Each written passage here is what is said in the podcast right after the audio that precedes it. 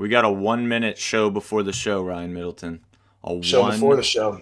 Minute show before the show. BitB nineteen wrap-up show. Oh, dude. Man. How do you feel today? Like, physically, I mean. I mean, I feel fine. I don't think it's – I don't think it's uh, – so having the back-to-back shows, like Friday night, Saturday night, doubles shows made – like having a normal one show on a weekend a lot easier.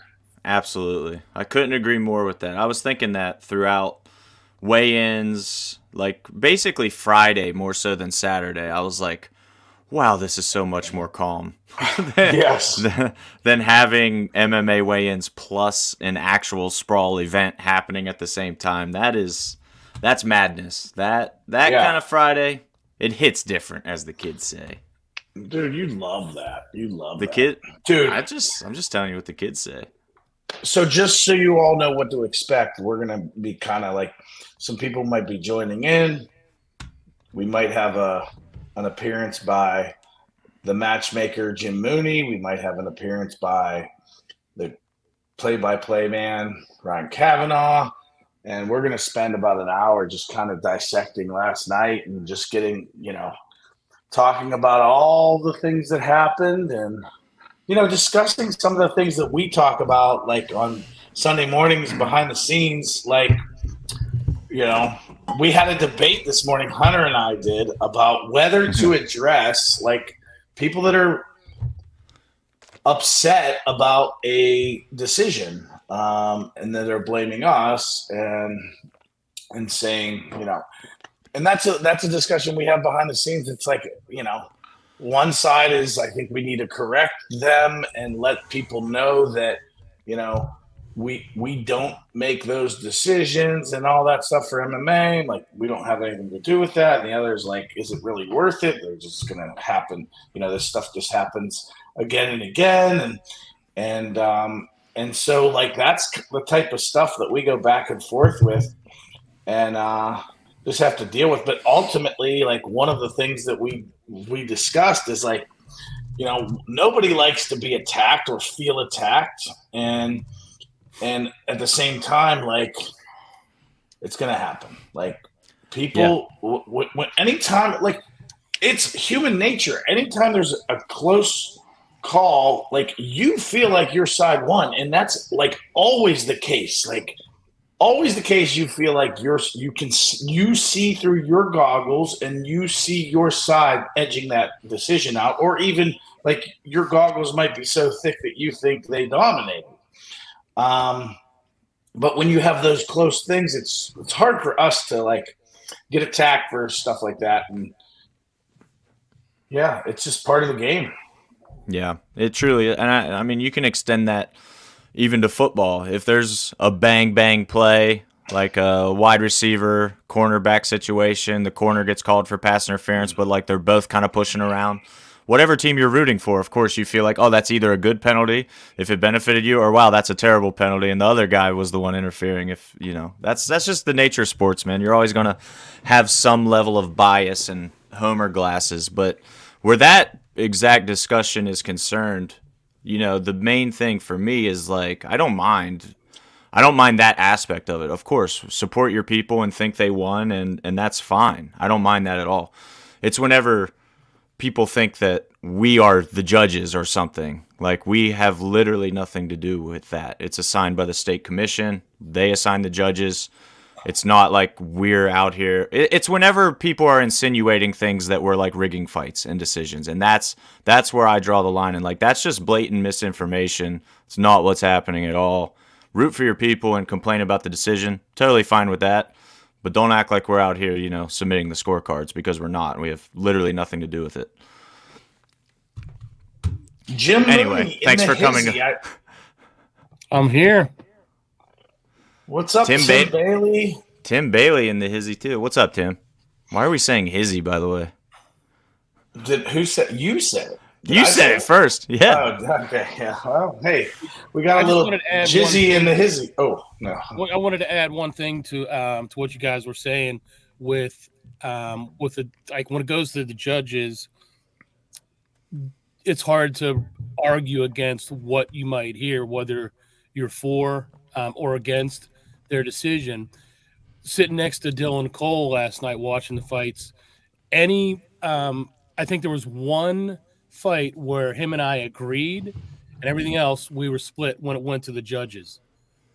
And like, yeah, I mean, uh, and, and, and then the other thing, and they're sitting in this, they're sitting next to each other. The other thing is the three judges are intentionally on different sides. If you think you see the same fight from different sides of the cage, I'm sorry.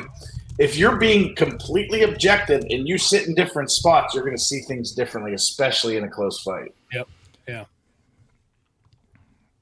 Yeah, that's so. Just facts. I mean, yeah, there were a few decisions last night that, again, not going to really name names or anything, but I was texting Danny Palm and being like, I'm kind of surprised it went that way, or I'm surprised it went that way.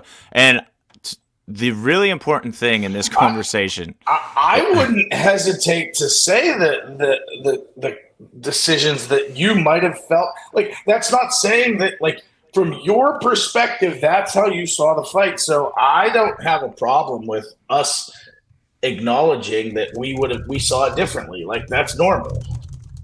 Yeah. So and, and that's like the really important thing in this discussion to emphasize is that saying I thought the other person won doesn't mean that it's a robbery at all. Like that's yes, the word yeah. the word robbery is so So overused.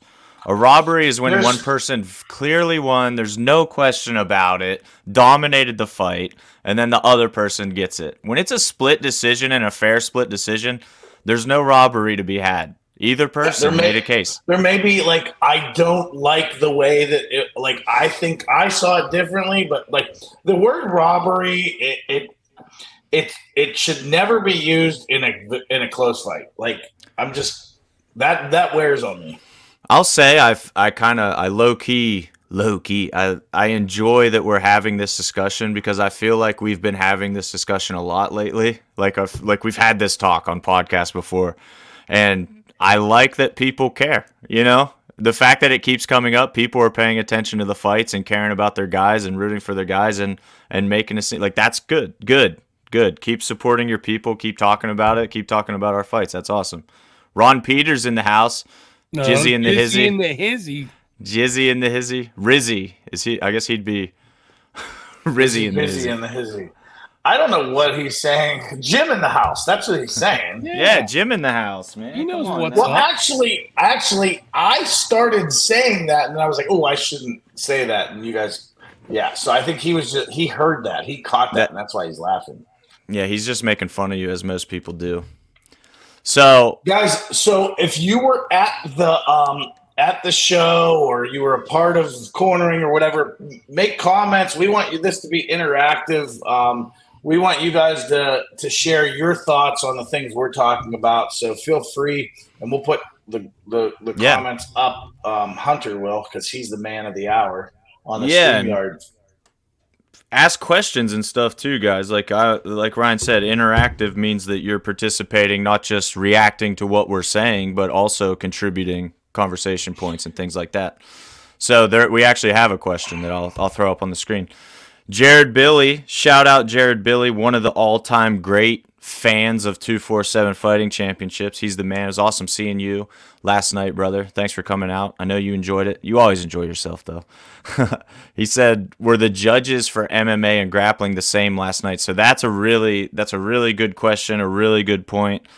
So grappling is not state-assigned judges, and in fact, grappling, the ref is also the judge, as we have it currently constructed. So the referee... A J Lyle, shout out A J, did a great job last night, always down to step up and do the thing. So he, I talked to him after because I, I wanted to like understand his process better of how he's scoring fights when there's no submission. He is scoring in his head the entire time while he's refereeing. He's he's noting any sweeps, any positional advantages, any submission attempts, and he's keeping a running tally of who's winning the match as it's going. He's not just blatantly like, all right, I, here's who I feel like won that at the end. He's he's scoring it in his head, which is something that we're going to discuss. I, I thought the grappling decisions were good last night. There were very close matches for sure. The the whole card, grappling and M M A, was like insanely competitive last night. Like there were no blowout. It was insanely evenly matched the whole way, top to bottom. Good job, Jizzy. But yeah, that that's what he does. So so the the judge for grappling was A J, and A J was also the ref. For M M A, there are three judges, just like the U F C, assigned by the state, completely separate situation for M M A. So so that's the difference there, Jared. But all that said, we acknowledge that our grappling events and super fights can have a little more structure, maybe more structure, maybe a, a slightly different feel on that front. We're uh, we're doing some work behind the scenes as we speak to assemble something that makes a lot of sense there, and hopefully is best for everybody. We're getting the feedback from coaches, competitors. Before this event, I reached out to every coach and competitor with an idea, kind of, you know, would this work better for you guys than the one six-minute format with a winner at the end? It was split. Some people were very about it. Some people were very not about it. So on a week's notice, it wasn't the time to try to implement something that not everybody was on board with. But just hey, know, Hunter, we're, we're working. We working. Hey, hey, Hunter, are we having issues with the uh, Stream two forty-seven Live? All right. I think that did it. I am not the smartest human that's ever lived, and I think nobody's going to be shocked to hear that.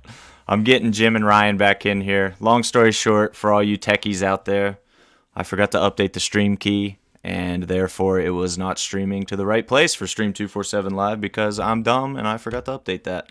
So that's what happened. Um, you gotta, gotta update those stream keys, kids.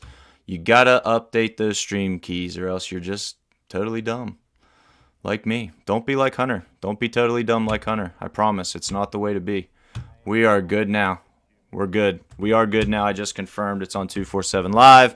I'm going to send another push notification out for you guys um, on the app. I'm really sorry if you responded to the first one and it wasn't live, but it is actually live now, so that's good. And it is the same link, so that's also good. Um, yeah. Who? Yeah, dude, Josh, I know. I know. Want to speak with the manager, bro. Just start talking. That's fine. Go ahead. Just lay it on me, bro. Give me your worst. Give me your absolute worst. Jesse Acton needed to talk to the G M. That was longer than four seconds. Hey, you got to take your wins when it when it's longer than four seconds. You got to take them when you can get them. We got Jimothy. First one in. No. Jimothy, Jimothy beat Ryan Middleton back in. Look at that. Look at that. It was a race. So, long story short, guys, I, I forgot to update the stream key because I'm not smart. So, that's what happened. But we're good now. We're live everywhere, as it should be. Understatement of the year. Yeah, yeah, yeah, yeah, yeah, yeah, yeah. No, here's the thing. Here's the thing about Hunter. Hunter will tell you how smart he is. He really will. He'll, like, mm-hmm. dude, everything's easy. It's just everything's easy. I don't have, Wait. I mean, I just, I slept through high school, like, pfft. Then I went to medical school and was like, oh, yeah, I had to. I'm not that smart. You mean I have to try something? That at least wasn't easy. Yeah, that, organic chemistry was different, man. Organic chemistry is where you find out whether you actually care about science or not. Well, Rosa, I mean, if you have elite I Q or not. Yeah. No, I mean, that's, it's totally, it's like one of those things. It's like jiu-jitsu. Organic chemistry is like jiu-jitsu. Nobody is good at it right away. You don't just get it. You have to actually study it and try and put time in to get it. Uh, All right, well, Roosevelt let's start digging Archie. Into some of these fights. Oh, yeah. Roosevelt, Roosevelt wants to grapple. He wants to grapple. All right. That's, that's that. Let's get him in there. Let's go. Um, most likely the next grappling will be April nineteenth. Um, but there's still some, you know, still some figuring out to do. So, but like, that's kind of the target date. Uh, Meadows, April nineteenth. Yeah. Mark it down, but Let's yes. Let's talk about this card, guys. I, I mean, this, um, I, I, a part of me wants to start at the bottom, work our way up. But I think we need to start at the top and work our yeah, way down. Let's do it. Whoa, top to bottom. Okay. Well, the top means Justin Patton, so let's go. Uh, lead it. So lead it. If you rewatch, I, I, I joined the broadcast team in the third round, and I didn't get on the mic or anything. I mean, I had my head headphones on, but once the fight ended, I joined in with them. And if you listen to that, like, I, I, I could not believe how amazing Justin looked. I he he just did everything right. Um, he handled everything well. He was having fun in there. He's come. You look at Justin Patton from that like that fight versus you know just a couple of years ago, and there's I mean a couple of years has just made so much difference for that kid, and and. I'm just so happy for him, and he's just coming along so perfectly. I, beautiful execution. That was such a high-level performance. It just super impressive. I got. I had people who I wasn't even talking about that fight with, like throughout the night. Just they randomly texted me after that fight saying that was the best Justin ever looked. They were like, "Dude, Justin is a dog." Like I was literally getting texts from people just wanted to say how good Justin looked, and that was that was a first. Honestly, that was the first time that's ever happened. I was like, "Dang, I need to like go rewatch that because it was special." I knew it was special in real time, but I was like, it made me excited to go rewatch it as well. Yeah, Hoga back. Any special fights for the first show in Murraysville? Honestly, yes. This dude, this card. Looking good right now. There's a lot of work to be done, a lot of work to be done on it, but the foundation that we have in mind and that we're working towards and that is there is is looking good for sure. I'm going to just put this out there. We're at the ten-week mark. The next three weeks, three weeks, we're having this card jam-packed, and we're going to have some bang bangers on this card. And uh, so we're going to be at the seven-week mark. Oh, here's another thing we uh, behind the scenes that we've talked about a lot lately is, and, and like when we start announcing fights. So I think going forward, we're going to start announcing the actual bouts week four, week three will allow. Why do I hear, do you guys hear me twice? No, not at all. Yeah. That's weird. Um, the, uh, Uh, is it my? No. Okay. Anyway, um, the uh,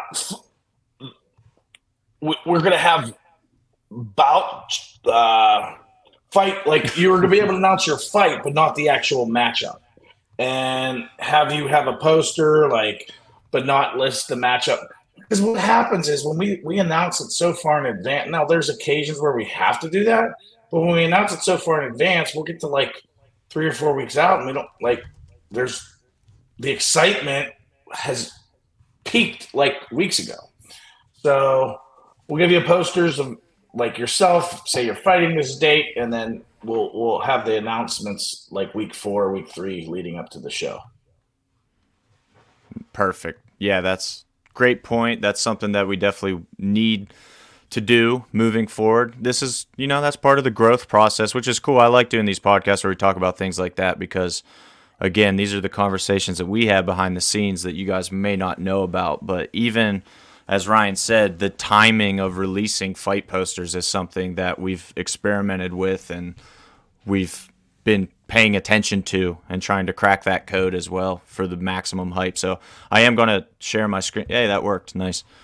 This is Brawl in the Berg twenty, as Anthony Hogeback was talking about. This is going to be our first show in Murraysville. The tickets are live on the site right now, so that's awesome. Dude, this place, honestly, I we had, like, reservations at first, right? Right? Like, we can all say we were, like, not stoked about the venue at first. And then when we went inside and, like, started envisioning the seating layout, where the cage would be, the way this can come together, I honestly think this place is going to look really, really, really cool with this setup. Dude, it's going to be really neat. Yeah, yeah, and why we can absolutely cage area squared off in there? I don't know. Whoever made that seating chart must have put a square there for no, some reason. No, it, it, it's a circle. Squared circle. Did you click on click on the buy on map? yeah, yeah. Yeah, yeah, no, it's good why there. Why is it squared off in there? I don't know. So to be anyway. clear, while while we're here, we might as well go through this too. I don't know if you like if you guys noticed there, I clicked that button that said buy on map, and that's what actually expands the seating chart. So from here, you can pick the exact seat you want. So you can go in and like click, I want this seat or whatever, and it'll add it to your cart. As you can see, it just did. But if you just say like, oh, I just I don't really care where I sit, but I do care that I'm in this section, you can just right here, first two rows, intermediate floor, walkout tickets. Let's talk about the walkout tickets, Ryan, because this is a really cool section. You can see this strip of red dots. Dude, right here. We are so all over the place right now. yeah, let's let's the bit the BitB nineteen show is now the BitB twenty preview show. But anyway, so, these are what the fighters are going to walk out there. Long story short, so you'll be able to like high five them and stuff. Yeah, it's those are going to be like special seats that as they're walking out, you're like you're like right there. Seth Donovan wants on that card. I want Seth Donovan on that card. Let's do it. Yeah, bro. Let's get let's get it done. Okay, so let's go back to um okay, first of all, Lucas Siebert on the Stream two forty-seven Live app said Justin Patton best pound for pound in Pittsburgh. Whoo. Words. I mean, that's big. That's yeah, big time. I mean, we got a double champ. How... Is he Pittsburgh, though? Is Lucas considering oh, is that, him Pittsburgh, he, I guess? Is he is what... excluding because yeah, Ethan Doss lives in, in the Or in maybe the or maybe Lucas thinks Patton's better than Ethan. I don't know. I don't know. I can't he say for sure. He sparred with both of them. I know Ethan told me he, he sparred with Lucas, so may, I, I'm, I don't know. But that's... Go ahead and yeah, clarify. Lucas, if you want to clarify, go ahead. Evan said that's a good idea with the fighter promo graphics. Helps helps fighters promote. Yeah. All right. Here we go. Back on topic. Evan DeRussi. This this is a good segue for us. Evan chiming yeah, in. Thanks for, thanks for watching, first of all, dude. Secondly, Evan DeRussi had the most vicious knockout of the night for sure. Uh, super highlight of the night. Great performance against Tyler Llewellyn, and now Evan's three and oh. So huge win, not only for his career, but for the evening. It was a great performance. But it did let's not talk go about without controversy. And dude, I've I already told you guys this morning several times. I watched it about twenty times. I I watched it now in quarter motion. The camera angle, it. I don't think he hit him in the in the face. No, either do I. I think he hit him right in the sternum, and that's. I was talking to Evan afterwards, and he was adamant that, like, dude, I hit him in the chest. I was aiming for his chest. I'm not a bad sports. And first of all, nobody thinks Evan DeRussi is a bad sport. Like, he's literally one of the most respectful and sportsmanship-focused guys that we have in the local scene, and Indio in general is like that. So. Well, it was the, never the fact that he apologized yeah. in the post-fight speech for something yeah. he knew he didn't do, but like felt like uh, people. I mean, it looked like it. I'll just be the first. To, I thought. I thought instinct took over, and he just boom, boom. Um, yep. But he is so re- talented and and you know on point that he knew he couldn't hit hit him in the head to a downed opponent, and so he didn't. But it yep. looked like it.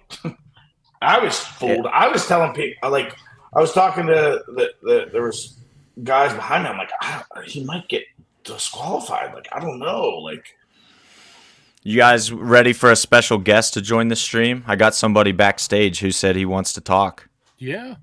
Dun dun dun dun dun dun dun. Look at this handsome Look at gentleman. Look at this guy, Ryan Cavanaugh. What's up, man? Not much. I didn't talk enough, so I figured I got a few words left.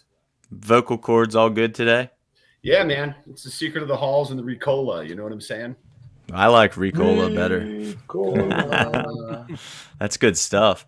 So, dude, this is perfect timing for you to jump in because obviously, like we're talking about the DeRussi finish, that's something that as a commentator, you have to navigate those waters. You have to explain to the to the people watching the live stream, like, what are they talking about in the cage? Why does it seem like something's going on right now? What just happened? So when you guys were commentating that, and it was, again, a hard angle to tell exactly what happened, like how, how did you navigate that situation?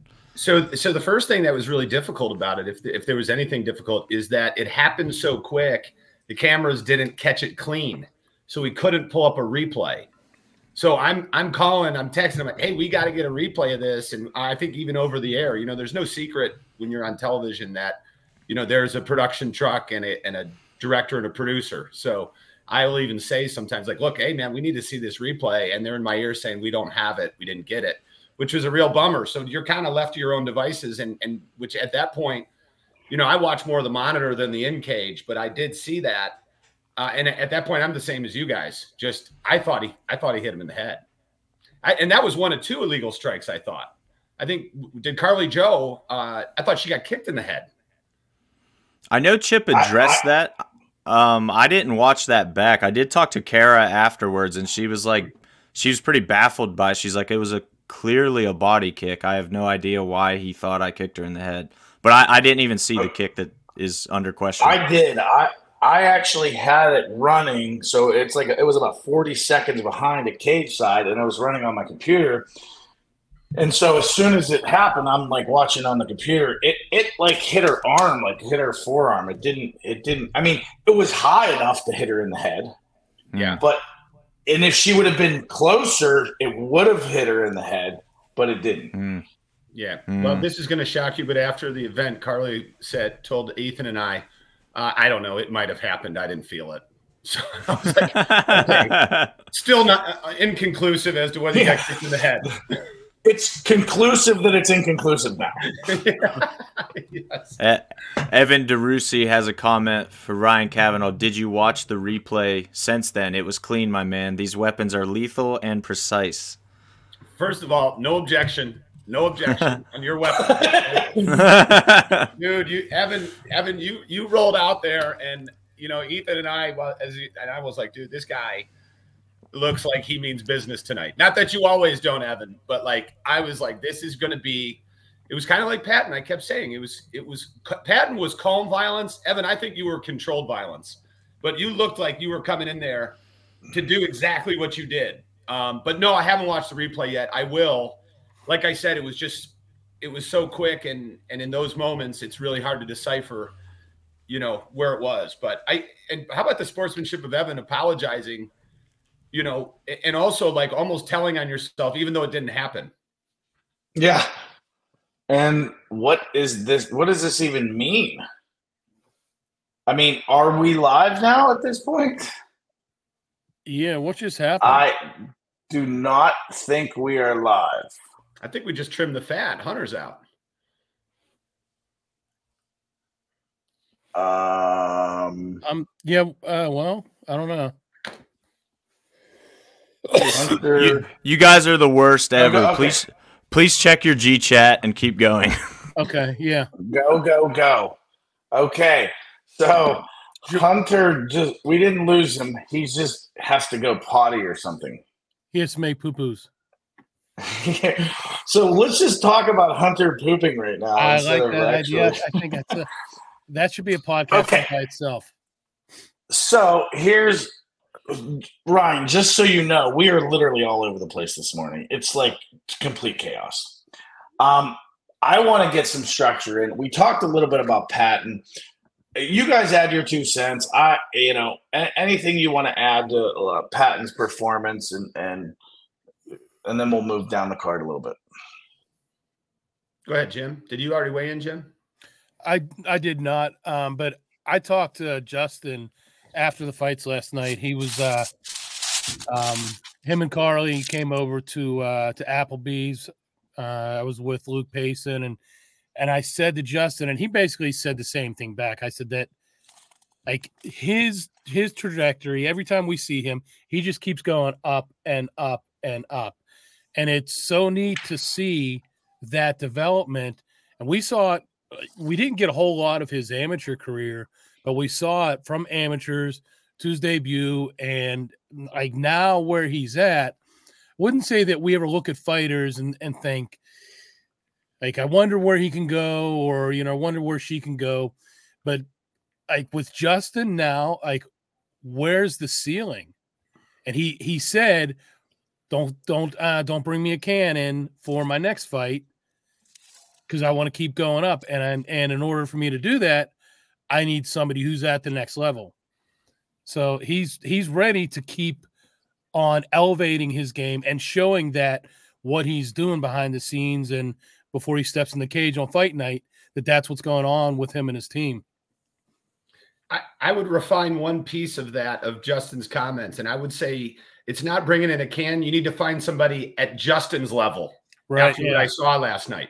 Because at this point, I know what you're saying. Like, you got to find somebody up here for Justin. You got to find somebody up where Justin's at. I mean, that was a U F C caliber uh, performance, and this isn't this isn't puffery. This isn't Monday morning quarterback and recency bias. This was so legit of a performance. And we we had talked about it, Ryan, that he looked incredible against Kyle Zemeck. He just didn't finish finish and win the fight. But the Kyle yeah. Zemeck fight was the best Justin Patton I'd seen. And that guy would have got his butt whooped by Justin Patton last night. Well, he did. Yeah, make, I, so he um, Justin made the comment that if that fight is run back um, between him and Zemeck in that cage, he doesn't touch him. And that's his fight all day long. No matter, ten out of ten times. ten out of ten times. So, which is which what I would expect him to say. I, I thought was interesting um, that he said that, because there was some adjustment um, to that new cage where he was used to the twenty-foot cage, and a couple times um, Olave was uh, pressing forward. Patton was going back, and where he thought the, the cage was, he sort of uh, had a misstep in judging that and going back, almost stumbled. Yeah, it's like he's reaching because he's so familiar with where the end of the cage is, except it wasn't. Right, yeah. Yeah, I thought I thought yeah, it was I, great. Go ahead, Ryan, I'm sorry.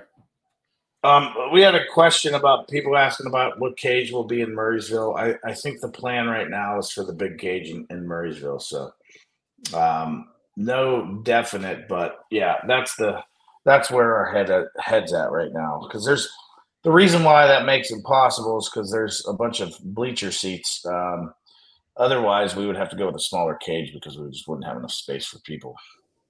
Hey, Ryan, and, and maybe Jim, let me ask you guys a question. Do you think – how many finishes were last night? Was there Evan DeRussi? Was there just two? Yeah, most of them – yeah. Let's see. So Edgar, Edgar and Timbo Slice was a decision, right? Mm-hmm. Yeah. Evan got the knockout. Elijah and Jimmy was a decision. Stevenson and Pierce was a decision. Carly Padmore and Hustleton was the only other stoppage. Yeah, Carly was a decision. Faith and Elena Dutille was a decision. Patton was a decision. Yeah, there were two stoppages. Two stoppages. So the question I have is, is that because of how equally matched people were, or was that due to the size of the cage? Because, you know, obviously if you fought in an eight by eight square, there's nowhere to run and nowhere to hide, and you're probably going to have more finishes. Hmm. See, I, I, I don't know. I think it's a combination of everything. I think that um, the bigger cage um, allows people to create distance and keep the fight from maybe being keeping from getting taken down, so it can it can create more stand-up. Uh, there's arguments both ways. I don't know. It's hard. It's still a lot smaller than the U F C cage. Yeah, yeah. The U F C cage is is it's a, it should have its own well, zip code. Yeah, the, the U F C cage that they use for the for the big shows, like the Apex cage, is only I think twenty-five or twenty. It's like our size. I do think it made a difference in the uh, the grappling super fights, um, going to the bigger cage. Yeah. Um, okay, so we talked about Justin uh, Jacob Olave. I, I just think he was he was right behind. He was right there with Justin, but like a step behind, and uh, like like he's three. This was his fifth pro fight. This was Justin's eighth pro fight, and he, he like that was probably the difference. Yeah, I felt you know you know it was very similar. Like last night I watched Colby Covington and, and uh, Leon Edwards, and I felt like Jacob was very similar to Colby Colby that he was just a couple beats behind the entire time, and he never got his stuff in. because he couldn't navigate the waters and the challenges that Justin was presenting. So every time he wanted to do something, the length of Justin gave him problems, you know, and Justin was the first to get him, and then he'd get out. And I, I really saw a lot of similarities between that, because Colby couldn't get any of his stuff in, and Jacob could never I, he could never really get on track. And I just think Justin, I might have likened it to a Rubik's Cube, and he just couldn't figure out how to get all the colors on one side of the cube. He, and I and felt, I felt like, yeah, I felt like Justin hit that zone where you're just flowing and you see things well and you're seeing it before it's happening. And like, I think he hit that. And I think that's a, I think that's a tough thing to hit. And when you do, like, you're on all cylinders, and, and that doesn't happen every fight, even when you look good. I think it happened for Justin last night. When, when that happens, things are, things are easier and things are special. And when you can find that regularly, that's when you become elite. Yeah, you know, one one more comment on that fight. What I thought was really interesting is the comments that when I talked to Jacob um, this week, and when I when he was on uh, M M A Fancast, he he reiterated both times that his whole plan when he gets in the cage is to be calm upstairs and flow, and whatever comes comes, and he kind of reacts. And in hindsight, he was describing what Justin did. Mm. Mm. Sure. Yeah. That's really interesting. Nice. Most things I say are Hunter, but whatever. I mean, I've noticed. I've I've always said that's what I tell everybody. We, I think Hunter and I both have a Kavanaugh man crush. Uh, who doesn't? Dude, who doesn't? If you say you don't, you're just lying to yourself. But Sasha, what's up? Sasha's in the two forty-seven live chat, so thanks for watching and watching on the app, Sasha. Dude, what an insanely talented young lady Sasha Reynolds is. That's absolutely nuts, the level that she's able to compete at at her age. sixteen years old, guys, if you watched. I'm sure you guys said that on the stream, Ryan Cavanaugh. And you and Ethan probably let people know, but yeah. sixteen years old, competing at an insanely elite level in grappling. Went up against Maya Ianchello. Lost a decision, but another one of those ones that was just insanely close. She did some great things, was attacking the crap out of Maya's legs, as you could expect. And yeah, it was a great match. We love working with Sasha. Her dad, Boomer, always comes in, and they're they're great. They're awesome. They are three-time Sprawl veterans, by the way. Like, that wasn't a full Sprawl card, but it was still grappling. I think, we'll have to check the notes, but I think she's the only person to compete on all three. All three times we've had grappling, she's been that's on. A, yeah. That's a neat That's a neat, uh, a neat thing there. It is. It that's is. That's pre- and and what, one more, sorry to interrupt you. One more thing no, I'd say is she is... She might have company at the top, but she's got the most finishes in Sprawl history, because I know her first two, she finished armbar and heel hook. And although she didn't get it here, since she's the only three-time competitor, nobody else has three finishes. Cody Gamble as well. Before I just just hit me. Cody was on all three. Yep. Well, but then Jared, Jared Billy just said that too. But Cody, Cody got a finish in his first one, went with Nikki Rod the second one, and then didn't get a finish last night. So Sasha still has the, the finishes edge on it. Timbo Slice and um, Cincy uh, grappling and last night. that could, yeah, I mean, that could count. Yeah. Timbo's like as two forty-seven as anybody, man. He lives in Michigan. He's like the most two forty-seven guy. Well, where's where's Sasha live? Uh, Toledo, Ohio. And she said she's ready. She's ready to be a four-time Sprawl competitor, so she's even let's already calling it. Her next shot. Let's let's go, let's go. That's awesome. I mean, I, yeah, I, that was an insanely competitive bout. Like, I thought that was a a, a a very close, even bout that could have gone either way. I told I told I, A J. Yeah, go ahead, go ahead. Sorry. I I feel like when you're, um, I know there was some discussion. Like, we we felt it was a robbery or whatever. Like, I do not like that's – I think that was far from being called a robbery either way. Like, I think that was so, that was within the window of so close that, like, a, a judge could see it one way or the other. Yeah, during the rules meeting, we had A J Lyles, the ref, there, obviously, and I told all the competitors, made it very clear, like, if it's a close match at the end of six minutes, A J can and will call a draw. Like, a draw is on the table if it's too close for him to make a call.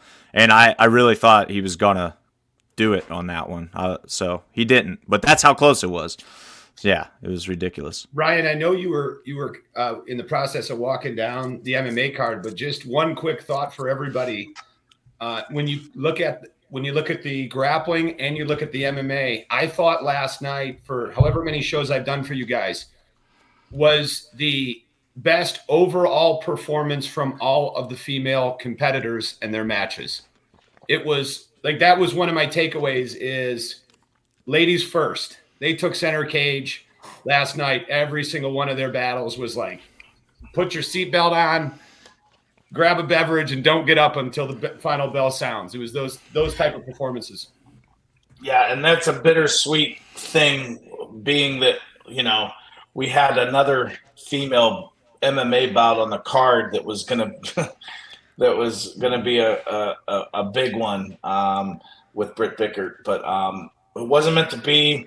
We will we will plug away to make Murraysville the best darn card we've ever had. Like, I, I think last night was so, like, the fighters, the competitors, they, they made it. They made that show uh, must-see T V. And if you didn't see it yet, there's still time. Go to stream two forty-seven live dot com, the two forty-seven Live app on any device, and get it. It's well worth your thirty bucks. What one thought for uh, Hunter and, and Jim, and I guess everybody else who's watching this podcast, when we wrapped it up after the show, Ryan and I and Ethan were talking, and I made a comment, and I woke up and this morning and I was like, I, I think I might have nailed it right there. That M M A portion of the card, from from James Stevenson till Chris uh, versus Christopher Pierce, all the way to Patton Olave, it's very rare where every single fight adds something on top of the other. It was almost like there was this slow build to the main event, and there wasn't a dip here or an outlier here. It was like this direct straight line up to the main event. And it was like, it, you could just feel it, and the intensity, everything just kept building and building. And then you get that performance from Patton, and it was like, okay, we, if we'd have to cancel the next fight, we've hit the eighth. Yeah, man, that's, that's a super good way to put it. And I think everybody in that arena felt the same thing. And I know Ryan talked about Britt Bickert, and, you know, since this is the behind the scenes show, like, we're all obviously super happy with the crowd there last night. Everything was fantastic. But Ryan, Jim, all, all you guys, how many times did you think to yourself, imagine if Britt and Hoot were still on this card?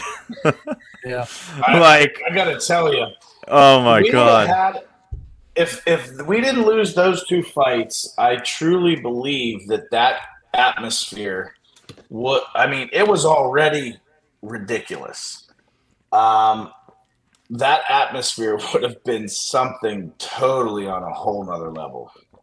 I think it would have been our best ever, and not even close. Like, April, BitB sixteen, the Victor Lipari card at the Meadows is, is kind of the high watermark for that situation right now in our history. I th- I genuinely think last night would have beat it. I really do. So when you when you say that, are you talking about overall atmosphere or uh, individual fight atmosphere? No, just overall, overall. atmosphere. Okay. Yeah, in the bu- I mean, there would have been so many more people there last night than were at yeah. the Meadows, just because the venue's so much larger. One of the cool things that um I, I you know I was talking with um.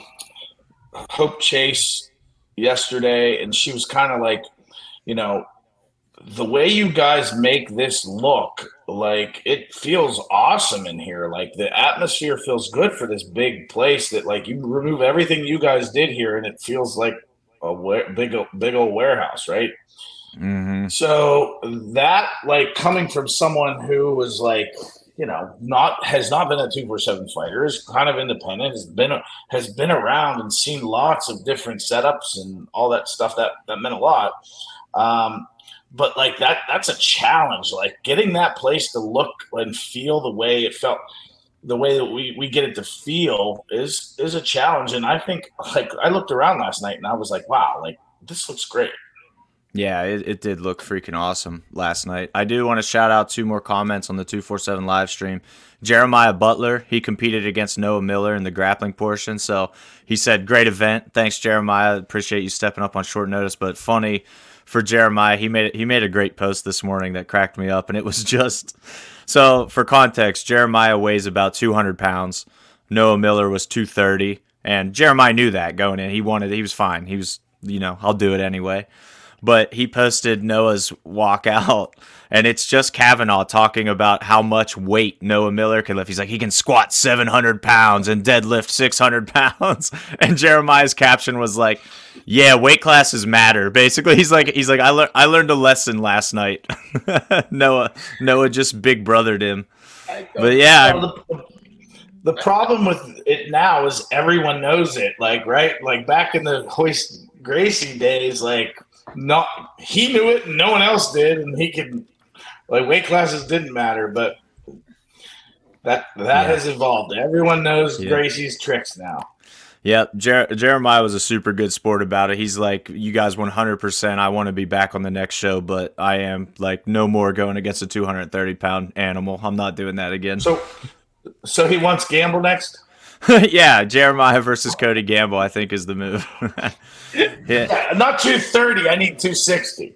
Yeah, two sixty, I think, is what he wanted. Dan- uh, D- Dana Reynolds. It's Sasha, sorry. It says Dana. She's using her mom's account. Anyway, she said it was cool being backstage with all the M M A people. Awesome. Yeah, that's a cool dynamic that I didn't really consider, that with the combined show, that also meant combined corner rooms, dressing areas. So yeah, the grapplers got to mingle with the M M A fighters and vice versa. So yeah, that, that's pretty sweet, pretty cool dynamic. Who? That was okay, cool. So, that was pretty neat. So after Patton Olave, we had Hustleton Padmore to talk about. And yeah, let's talk.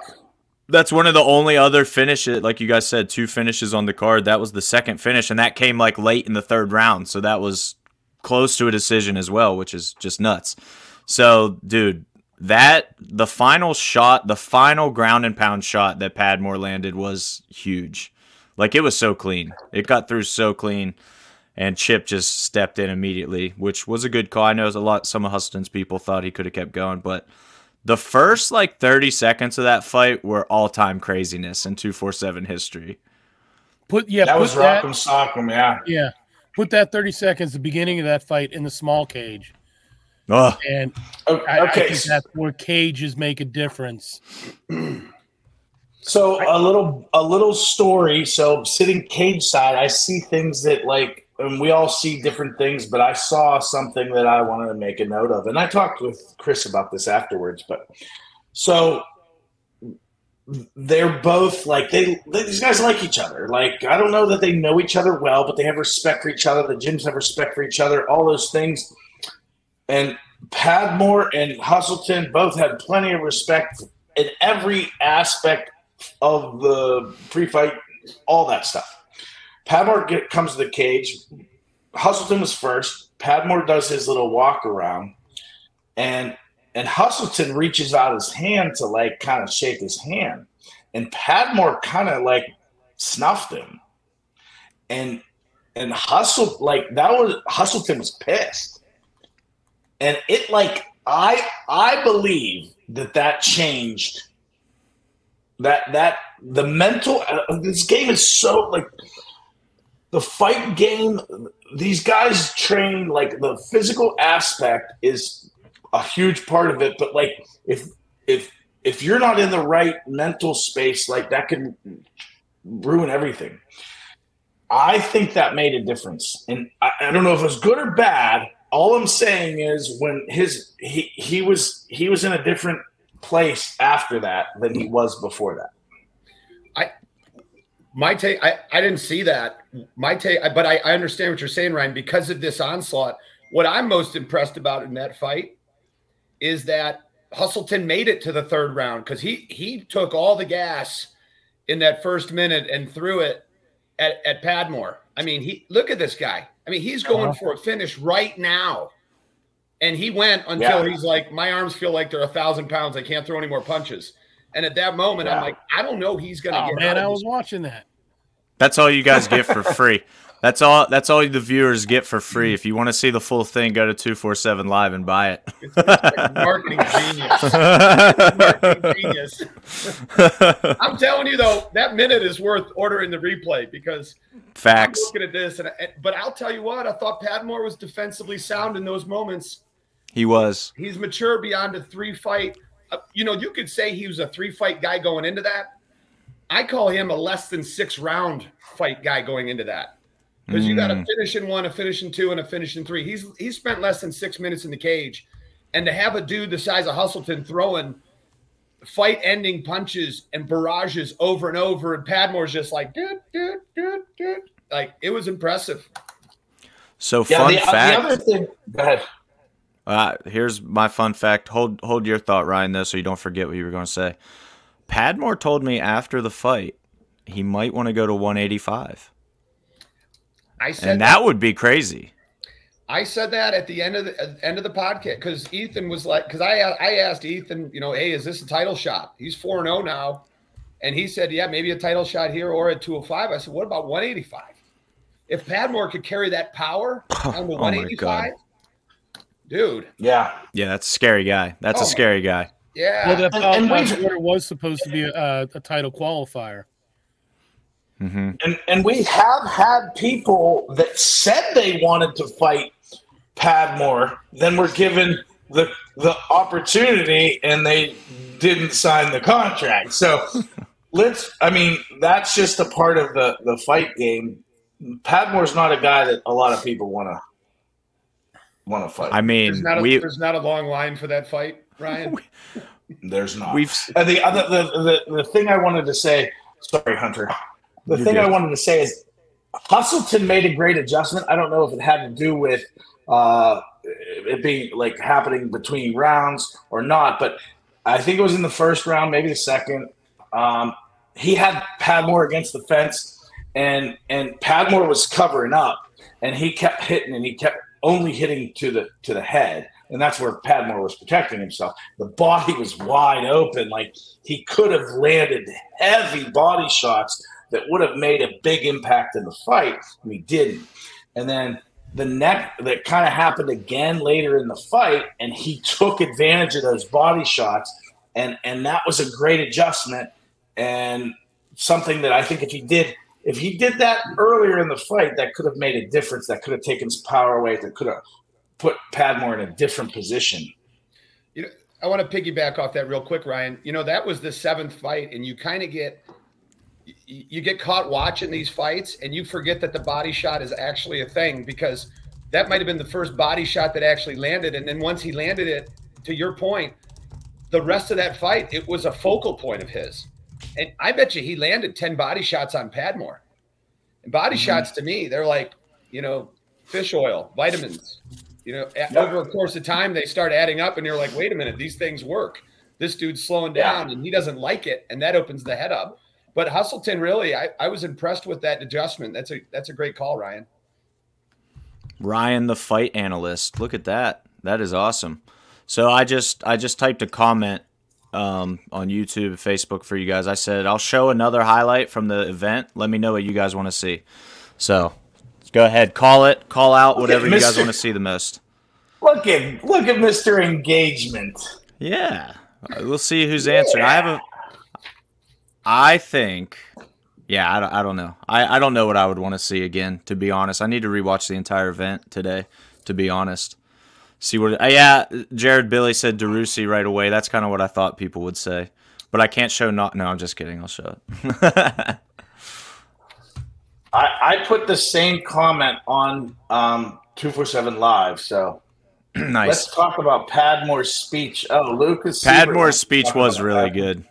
Padmore's speech I, was know, really I'm good. I'm gonna have to watch that because I didn't. I, I don't think I was at attention he had, there. He had a quote that was something to the effect of, I don't need to call I don't need to call out anybody. They're all beneath me. I was like, all right, dude. Nice, nice, nice.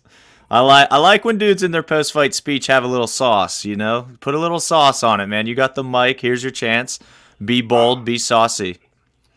Don't listen, if you want to like have that mic, make people remember you when you had that mic. That's your chance. If you just say the same thing that the last guy said, that the last guy said, that the last guy said, like, no one's going to remember it. But if you say something different, I don't even care what it is. Say something different. Get people's attention. That's yep. taking advantage of your opportunities. Absolutely. We got Tommy Vickers wants to see a clip from the Faith Nichols fight, which that's a that's a good one, too. I'll, I'll find the uh, – there was a pretty good barrage in round two, if I recall, right? That's the next fight to talk about. Okay, let's let's go ahead and start talking about that. I'm going to sift through the replay and find a good spot to show on the show. Only because it's the way that Tapology has it listed, and that's what I'm looking at right now. Nice. Um, but Carly Jo's fight was the one. Yeah, but yeah. Faith Nichols. Okay, so here's what I took took from this fight. I felt like Faith. Now, I, this is the first fight I've ever seen of Faith. I haven't watched a lot of film. Um, I felt like early in the fight, Faith was spending a lot of energy at a bad distance. I re- that's the, what I'm watching. I felt like she was punching hard and not in striking distance, and I felt like that that was wasted energy that she like was throwing a lot of them.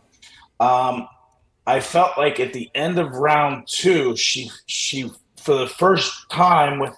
More than like a single punch with, with a combination, I th- I felt like she started, she was in that distance and she started landing, and it was good.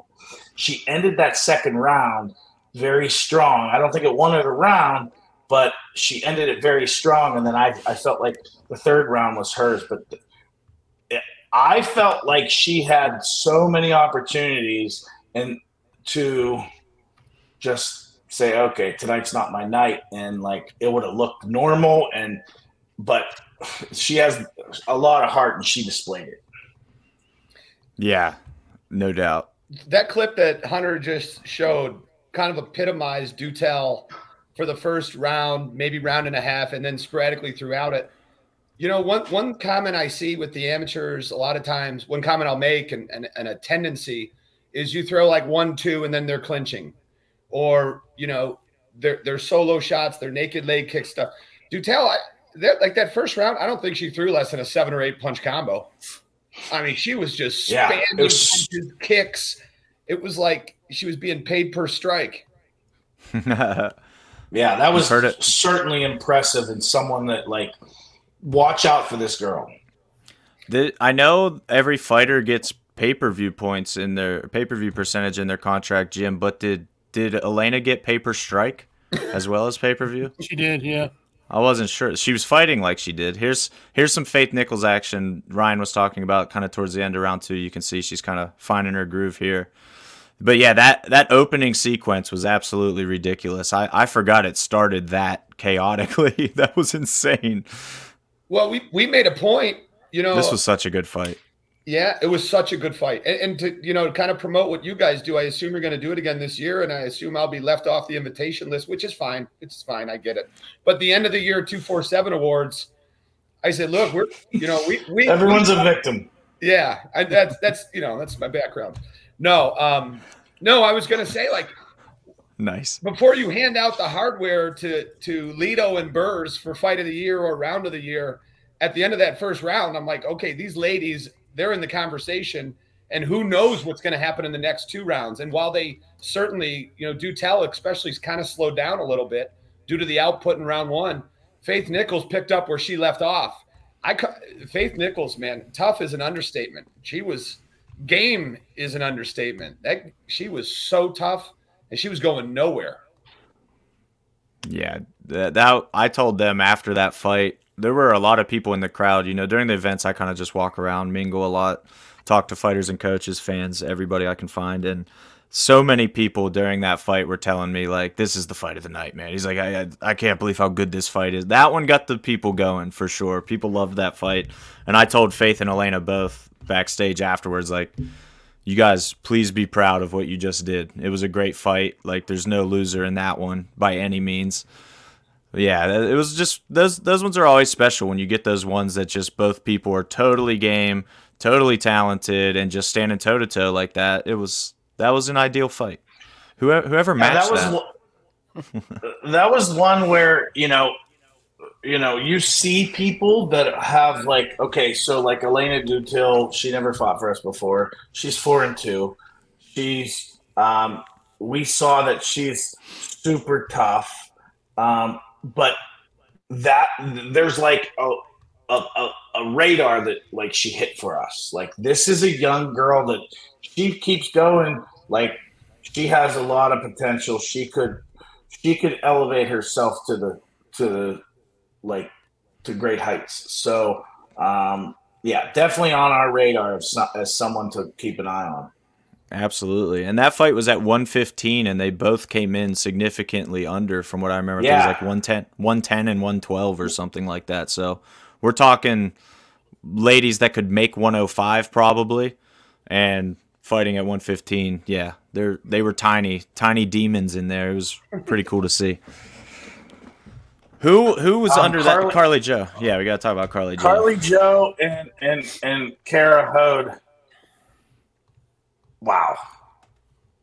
Incredible. Incredible fight again. I mean, just insanely evenly matched. I think Kara, you know, Kara Hode was five and oh going into that, so everybody knew she was an animal. Carly Jo, three and two, I believe, going into that, and she locally people know Carly Jo as one of the toughest outs locally. Everybody knows around here how good Carly Jo is, and that three and two maybe doesn't necessarily tell the full story with her. So we, I looked at it as kind of like elite versus elite for sure. We knew what we were getting there. I think everybody knew that was going to be an insanely high-level amateur female fight. I do think Kara's size advantage was pretty evident. I think she used her length and her bigger frame really well against Carly, but then Carly's wrestling and control and clinch was kind of the difference in that fight, which training at the Mat Factory might surprise you, but her wrestling got pretty good. Can you imagine that somebody training there would have good wrestling? It doesn't make any sense.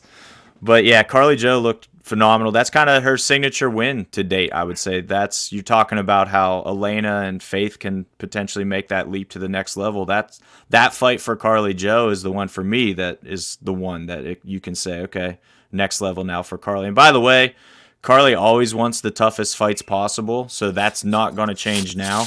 Not sure how much higher than Kara Hode you can go on the amateur scene, Jim, but if if Carly doesn't want to go pro, you're going to have to find somebody better than Kara next. That's your challenge. Yeah. Yeah, I think we had um, – I'm pretty sure that we were talking to uh, Kara's coach about her coming in. Like, this is this is what we thought of her. Her coming in for a pro debut against Britt. Mm. Mm-hmm.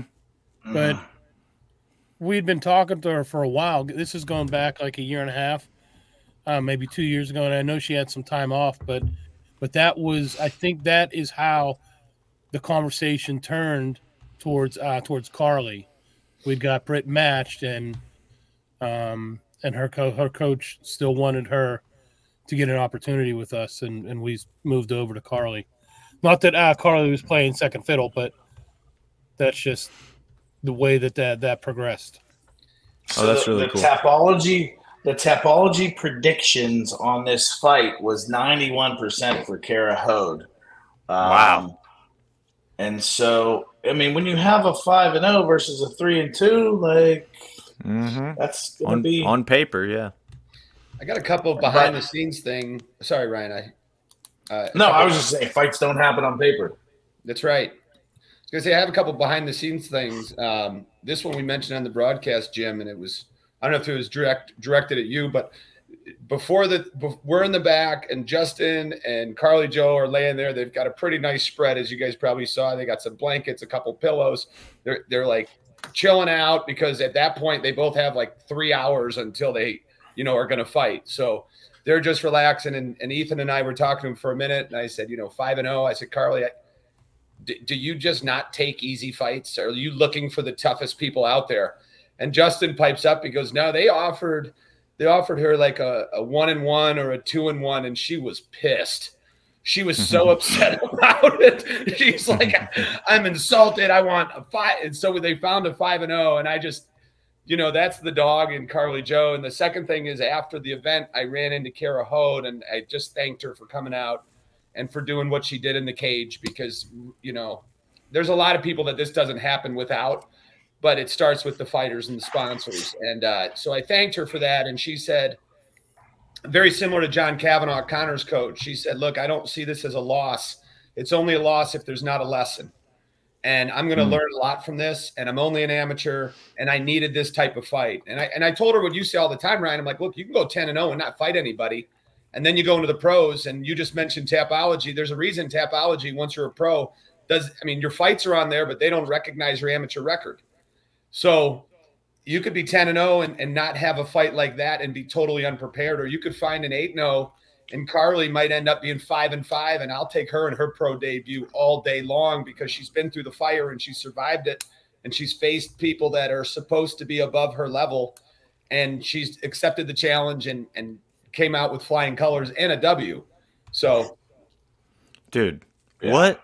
That was awesome analysis, dude. I just want to compliment how well put that was. That you should do this for a living. Thanks, man. Appreciate it. And then you, and then see... you can do law on the side. Yeah, yeah, just do law on the side, dude. Check out. I just I just saw this on the stream as it was playing. Here's the most savage thing Carly did the entire fight. I didn't notice this. Watch this. She didn't sit. No, I don't want. No, that. no yeah. stool. No water either. No. So I don't need. I don't need any of this. Hunter, Hunter, we're we're literally talked about it. Then she goes back after round two, and I'm like, I can't believe they offered the stool again. They should know by now. we, we asked Carly after the after the fight. I said, dude, you're a savage. Like, who doesn't want water to sit down after fighting? And she's like, it just it makes my my stomach. I, I don't want it. And I'm like, I'm very nervous. By the way, one thing that we said, and Ryan heard it, and then I told Patton afterwards as he's laying down on the. on the medics table and they're getting ready to stitch him up. And I said, Justin, great performance. Before I leave, I just have one request, man. I've never asked any of anything of you. Can you and Carly Jo please go tomorrow and get uh, pictures taken for your Christmas card? And- they did well, uh, they, get their they, picture taken today. They there did get picture taken today for sure. Can you pull that up, Hunter? Yeah, yeah. Yeah, let me go find that. Really cool. Really now, cool for both of them. The greatest compliment is if they actually took my advice and then just went with it. And they're like, here's wow. a Christmas card. Now, don't feel complimented. Yeah. Hmm. Oh. Um, as Hunter's finding that, this was one of those fights that we got some backlash on where people like online were saying there was the wrong decision, blah, blah, blah. Like you guys, you know, look oh. at that. Both of them belted up. Wow. Did they yeah, just get their purple belts after the today? I must. I'm going to have to check to make sure. I think this is a belt promotion, right? Yeah, they, they both got promoted. Yeah. So Carly purple, and it looks like Justin got a brown. So that's pretty sweet. Pretty, by, pretty sweet. What way, a weekend for the power couple. No doubt. By the way, something that I find funny, and maybe nobody else will, but if one person does, then I'm going to tell this story. We're in the back, Ethan and I, and we're talking to some grapplers, and I can't remember who it is. And I'm like, hey, are, are you belted? He's like, I'm just a white belt. I'm like, dude, so am I. This is great. Nice. Nice. Nice. Ryan, you won me. You won me over. Shout! While we're on the topic, guys, there is a podcast episode on two forty-seven Live with Carly Jo and Justin both on it, as well as their manager and local fight coach legend, Chris Williams. It was a really good time. So actually revisiting it now might be kind of cooler even. Now that the fights have happened, you can kind of take what they're saying with, with the knowledge of what actually happened. So good time to go look back on that podcast, and all of our podcast episodes are on two forty-seven Live and on Spotify, Apple Podcasts, all that good stuff. So we had, who else from the car? Evan DeRussi had a podcast. Well, uh, hold on, hold on. Let's not move on yet. Can we, okay. can we talk more about this fight?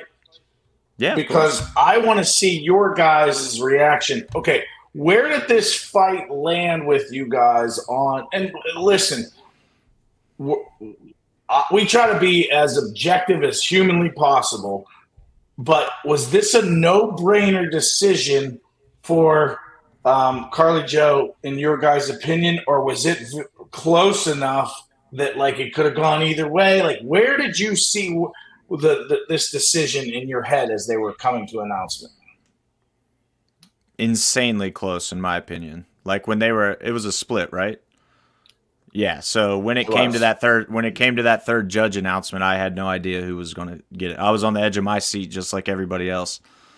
Okay. Jim.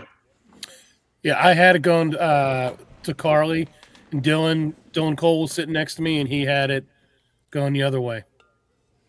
I, okay. I, I had it Carly, and I and I think uh, Ethan did as well from the broadcast table. But but okay, and but it was one of those where if it's if it went either way, no, there was no robbery, nobody's throwing yeah. stuff in the cage. Like I wouldn't have I wouldn't have argued either way on that one. Yeah, I, that that's the way I felt. I felt that Carly Jo had a slight advantage and got the nod, and that's the way it ended up shaking out. And so uh, I like to I like to see if I'm on the, and, and and I have not watched this. this fight back yet, but this is one of the fights that I'm going to watch like probably today back um, or tonight rather, um, just to see uh, like, am I like, I saw it in person. I had some things going on, some distractions. Like I want to sit down and watch it and say, was I off or was this like either way fight? Yeah. I, I want to watch that one back too. I want to know. I got a quick. It's all right.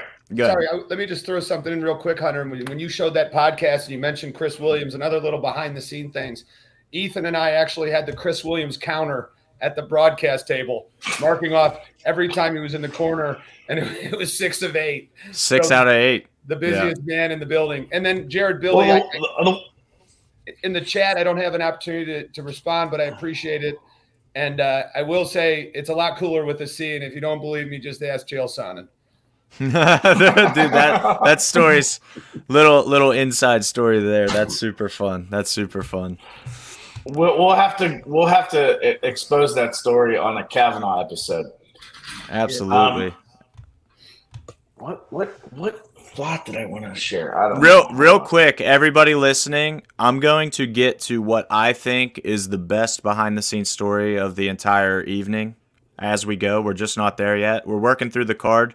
I promise we're going to get there. Something happened before the very first bout of the night that is just a story that's going to seriously blow you guys' minds, I think. It's it's top – it's probably the craziest thing that's happened since I've been the G M. Okay, like well, a situation uh, totally out of – should I just you, tell it now? You, no, I'm saving yeah. it. I'm saving it. You guys got to stay tuned in. We'll get there. We'll get there. I promise. Right. But just stay tuned for that. Trust me.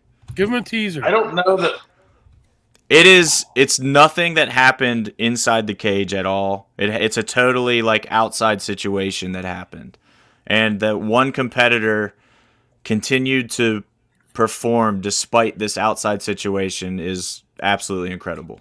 Yeah. yeah stick around to hear it because it's it's it's pretty insane. Um, let's. I don't remember the fight order, but let's talk about um, Elijah and Jimmy. Wow. Uh, that's my first reaction is, wow. That's another fight of the night. I thought Faith and Elena had fight of the night wrapped up when that fight happened. And then Jimmy, Elijah was the very next fight. And I was like, hold on now. mm-hmm. We got some competition here. I'm going to have to Not watch so them fast. back to decide. Yeah, yeah, dude. So back and forth. By far, Elijah is – he's a physical freak. We know that. We know that he's super talented. But I thought that was by far – the best he ever put it all together inside the cage. And we've seen, you know, that includes his fights outside of two forty-seven as well. We've seen all of his fights. That was the most complete version of Elijah Davis to date. Very tough fight that for one, him. And that one had me doing backflips. Like half backflips? What are we talking here? so I was so I was so happy for him not to try to do a backflip. Because everything else he did in that in that cage was super impressive. I didn't want him to just pull pull his impressiveness on, on the on, in that cage down. You know, the one thing that uh, that I was really impressed with is how quickly he adjusted in the first round. Um, they both clipped each other, but in the first round, Jimmy started making uh, forward movements and ducking down, coming in, and then like reaching up to throw an overhand right. And Elijah caught that probably like the second or third time he came in. And it like Fat Farm um, continued to do that, but but Elijah caught it every time after that. That's all I have to say about that. I, I'm going to give – yeah. Ryan's yeah. muted. Sorry. W- one thing on uh, – for this fight was bananas. You know – oh. Show that again, please, please. Sure. We could never for- we could never see this enough times.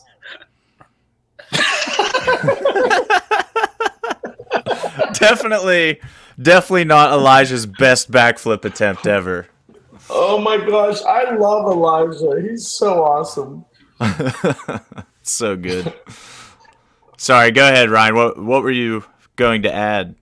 I was just gonna say, Demolition Fight Team coming from from Finley. I don't know. You know, talking to them, they have eleven pro fighters. Does that seem like? Is there gyms in Pittsburgh? Is there a gym with eleven pro fighters training? There might not be eleven pro fighters training in Pittsburgh combined. I don't know. Right? It's close. I mean, that's yeah. No, there are. Stop. There's a. I mean, I say in two years there will be. Oh, easily, easily. Right if, now, if they dude, stick I, with it. If you, if you, that's tough. It. It's close. No, no if they no, stick no. with it. No, I'm saying, like, listen, like when you're an amateur fighter, it's a tough world, and there's a bunch of a bunch of hurdles and obstacles that come your way. And this is what I tell Jim and, and Hunter. I said, like, listen, like these guys are gonna have life interrupt their fighting. Fighting my, for a lot of these guys is not gonna be happening two years from now. Like, it's just not. Like, that's the reality of it, and it's a numbers game. And some of them are going to be competing in two years, and but most of them aren't. And that's just the way it is. It's a tough sport, and there's a and and, and it, there's a lot of things. There's women, like relationships. There's jobs. You get a good job. Like why would you let? Why would you be doing this? I mean, that's unless you really love it and you have the support of everyone around you that's pushing you to like. It's really difficult. To, to, it's a good tie-in this with this with this fight because Padpom came in. He was five and zero. This was his sixth fight, sixth fight in eighteen months, by the way. So talk about staying mm. busy. This guy, and, and I asked, he's such an interesting, really nice kid. I can call him a kid because I'm an old man, but I, I said, "What is this by purpose?" He's like, "I just fight when my coaches tell me." Okay. But he's like, either way, win, lose, or draw, I'm taking a break after this because I'm going to the police academy, and then I will be a professional fighter and a, and a police officer at the same time. So your, your point's well taken, Ryan. It takes a special person. First of all, you have to step away to go to the police academy. So you're going to have some uh, delays in your training. And then when you come back, it's a different world because you're working a nine to five or whatever those hours are. You got to get your training in when you can get it in. Um, and you know, you throw, uh, you, you left one word out of there, Ryan, it was children. So, um, you might, you might find a girl or have a girl and she wants to have kids. And now that's a whole nother complicated layer of, of time as we look at that. Was it one of Ryan's kids in the back yelling? That's what I was literally just going to say, as either his wife or kid is yelling in the background. you, bu- you busted me. I got busted right there. I thought I could walk around. How about Tim, Tim Bailey in the chat coming through? There you go, Hunter. Perf- well perfect point, Tim Bailey. Cop life and M M A life ain't easy. Yeah, dude, full-time. Co- that's that's who we were just trying to think of the other day. Who were we? J- we were just uh, telling a state trooper. He was talking, and, oh, dude, hang on. Justin Patton just texted me something that you guys are going to absolutely love. But so while, before- while you're uh, uh, pulling that up, um, I got to take off. Um, family's ready to go. We're headed uh, up north, um, probably about like an hour away, to go get our Christmas tree. Perfect. Are, are go. Trees, listening are, on hey, Jim, the way. Jim, are trees that hard to go find in Pennsylvania? You got to go an hour away. Go an hour, yeah. That's that's where the hot chocolate is. That's really what it is. Yeah, wow. He's had he's going full uh, Clark Griswold on him. Try not to run anybody off the road, or yeah. you know. Hey, listen, I'm still I'm still uh, in fight mode. Uh, from last night. So if you get a chance, you should stop at Strip District Meats. You can get any game you want. Uh, you want ostrich, they got it. They'll probably have hot chocolate if they know you're coming. Strip District Meats. Go there when you can. Look at that guy. Plug into the sponsor. You're a good man. You're a good man, Ryan Cavanaugh. Dude, we need, Later, we need you on Later, here Jim more Bell. Often.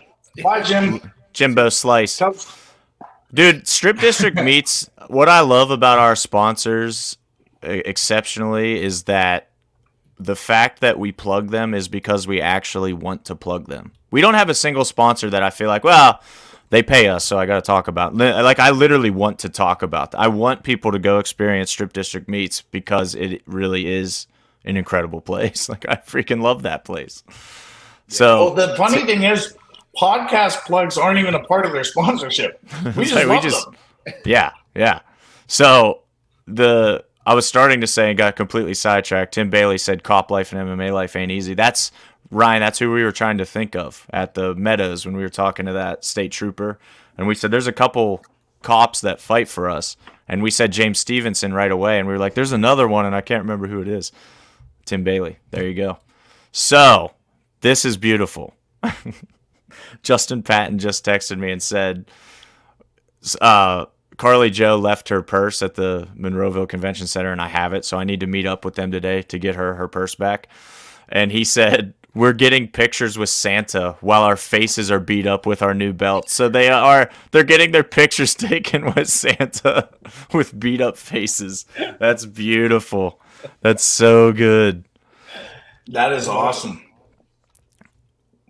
Ethan Doss, full-time excavator and pro M M A champ champ. Yeah. Facts. Well, Ethan is, Goss it, is he a former fighter? No. Uh, I mean, it's been a while. When's the last time he competed? So that, it's been at no, least a month. I don't think you know why. I don't think you know why I'm saying that. That was oh. I. I tauntingly, jokingly put that oh. on his uh, on his badge. Ah, nice. What's like does it his, say? So, so it said former fighter on it. That's great. Hunter, I don't know. I brought mine. You won't be able to see it, but it says Ryan Cavanaugh, play-by-play man, lawyer on the side. You know, lawyer on the side. Lawyer. Yeah. Yeah, this is, dude. This is my primary job here. Um, and if I have he does time, a little law. Just throw a little law on the side when you have time. Yeah. Let's see. All right. Jared wanted to see DeRussi's knockout. I'm gonna I'm gonna throw him a bone for being the best one of the best fans what? for sure. He's in he's in the Mount Rushmore of two forty-seven fans for sure, so he gets it. I agree. One hundred percent. Correct. All right, but let's let's let's do this DeRussi K O for you guys real quick. We have to do it in slow mo. Slow it down. Hang on, full speed first, then we'll slow it down. Full speed's important because you need to see what Chip and everybody else sees in real time, man. It's hard. It's really fast. Put so it we've full, got full screen, bro. It's gonna. Ooh. I can't. I can't. So, so I want to make a comment here from our angle. I'm oops at the desk. So you, that's the camera angle I saw. So that doesn't give me any insight. And DeRussi, I was looking at his back.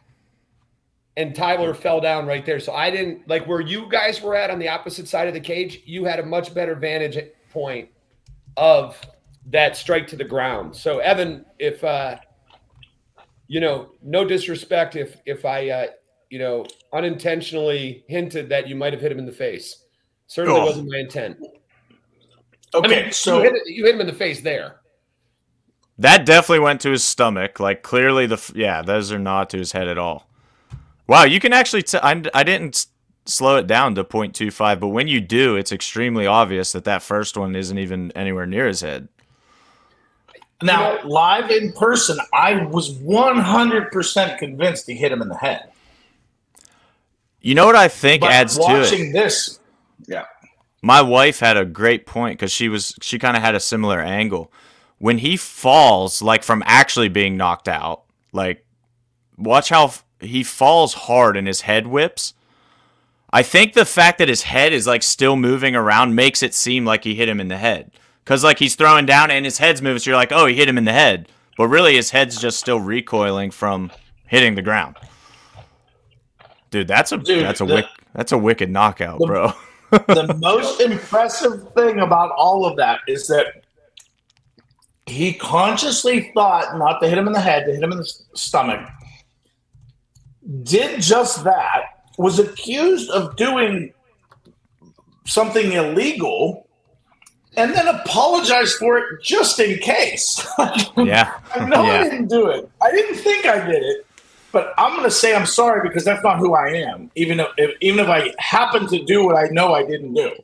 Pretty awesome, like, man. Pretty awesome. Yeah. You know, he, he he. Go ahead, Ryan. No, no. Go ahead. I go ahead. I was just going to say Evan was he was heated about the fact that he was getting flack for that. I I talked to him this morning for a while. He's still kind of juiced up about. I think he's good now. I think he understands the situation. He didn't enjoy the fact that the ref and the commission were making it seem like they were one hundred percent sure that he did something illegal. He didn't like that, so which is fair. You know, if you didn't do something illegal and people are saying you did, I, I, I get that. Then when you look at that, I, I was just going to say, I know I just apologized, but if, if any commentary or anything had anything to do with the flack, Evan, you know, just doing my job. And, and nor did I say you hit him in the head. It was just more of, I'm unsure. But I, you know, look, I think it's a long, what I was going to say is it's kind of a longer conversation, a podcast for another day, but as you know, kind of to go off of what Ryan just said and pro fighters and, you know, it's hard to, for fighters to become pros. I'm watching these shows and, and after one drive, you know, I'm thinking about it and I'm like, who, who are the guys right now fighting for two forty-seven? Who are the guys that I think are going to have a shot at making a real run and a real career about this? And it's hard to look at someone who's two and oh, but, you know, just from last night's card, you know, Cowboy Eddie has a lot, and we haven't, I know we haven't gotten to Cowboy Eddie yet, but DeRussi, you know, you see these guys that just keep getting better as amateurs. James Leto, for me, is at the top of that list as well. Like, that dude's a freaking stud. I know oh, he wasn't yeah. on the card yesterday, but, you know, I think there's a lot of dudes fighting for two forty-seven that if they choose to make this, they have a legitimate shot at making a run at it.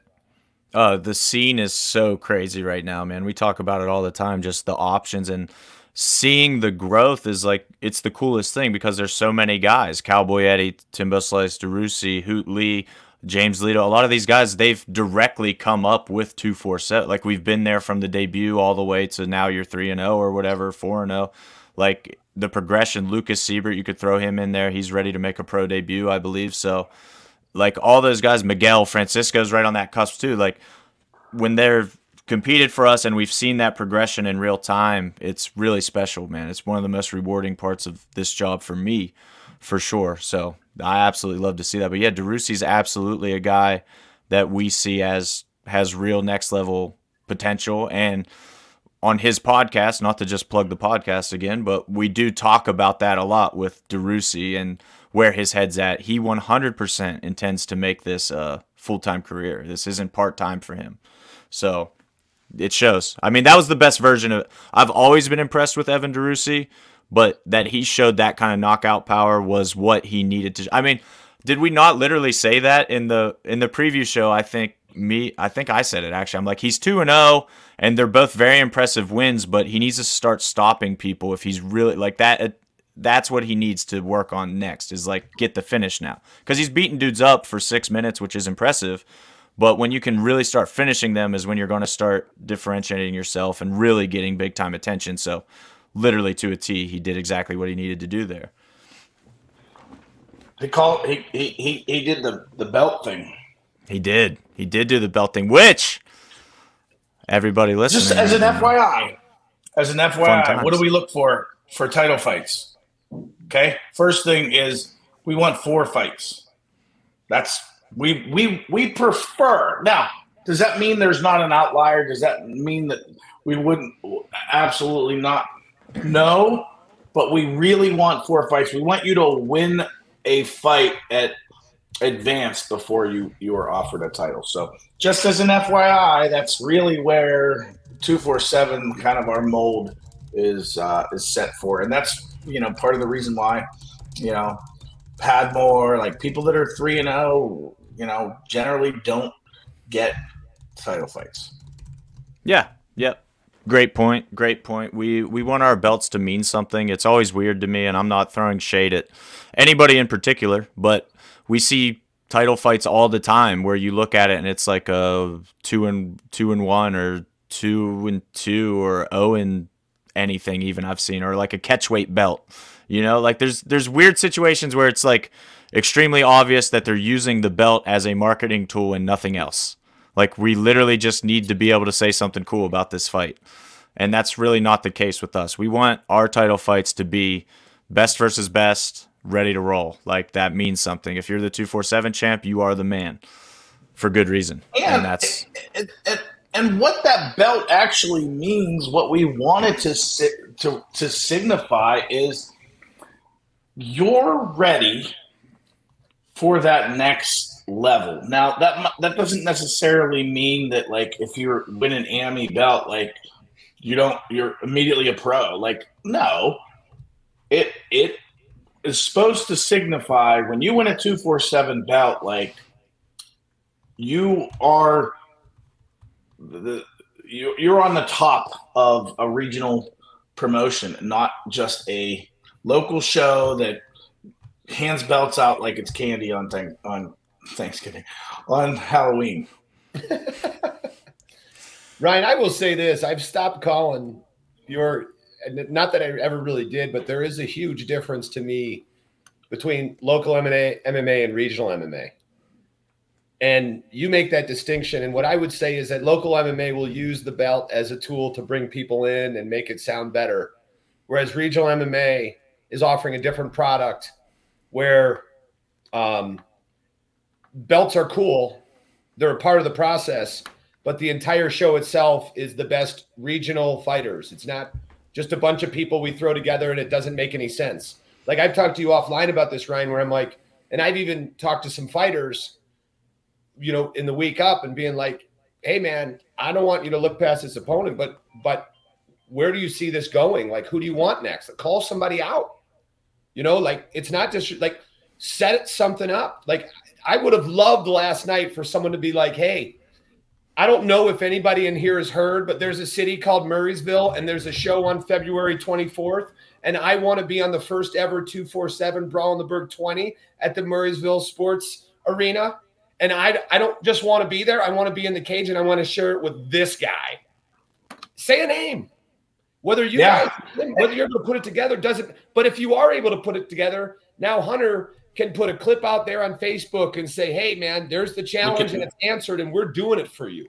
And now, yeah, you know, Brawl in the Berg nineteen means something to twenty, which means something to twenty-one, and that's how regional promotions. Not like, hey, we show up and we're we're familiar with some names and not others, and they're just mashed up and fighting just to put fights on. I don't think you guys are doing that. Like, just the fact of the thoughtfulness that goes into how you get a title shot, how do you earn a title shot, what a, what are the boxes that need to be checked before we're going to consider that. That tells me this isn't this isn't a uh, fight company that puts on fights. It's a promotion that's building something.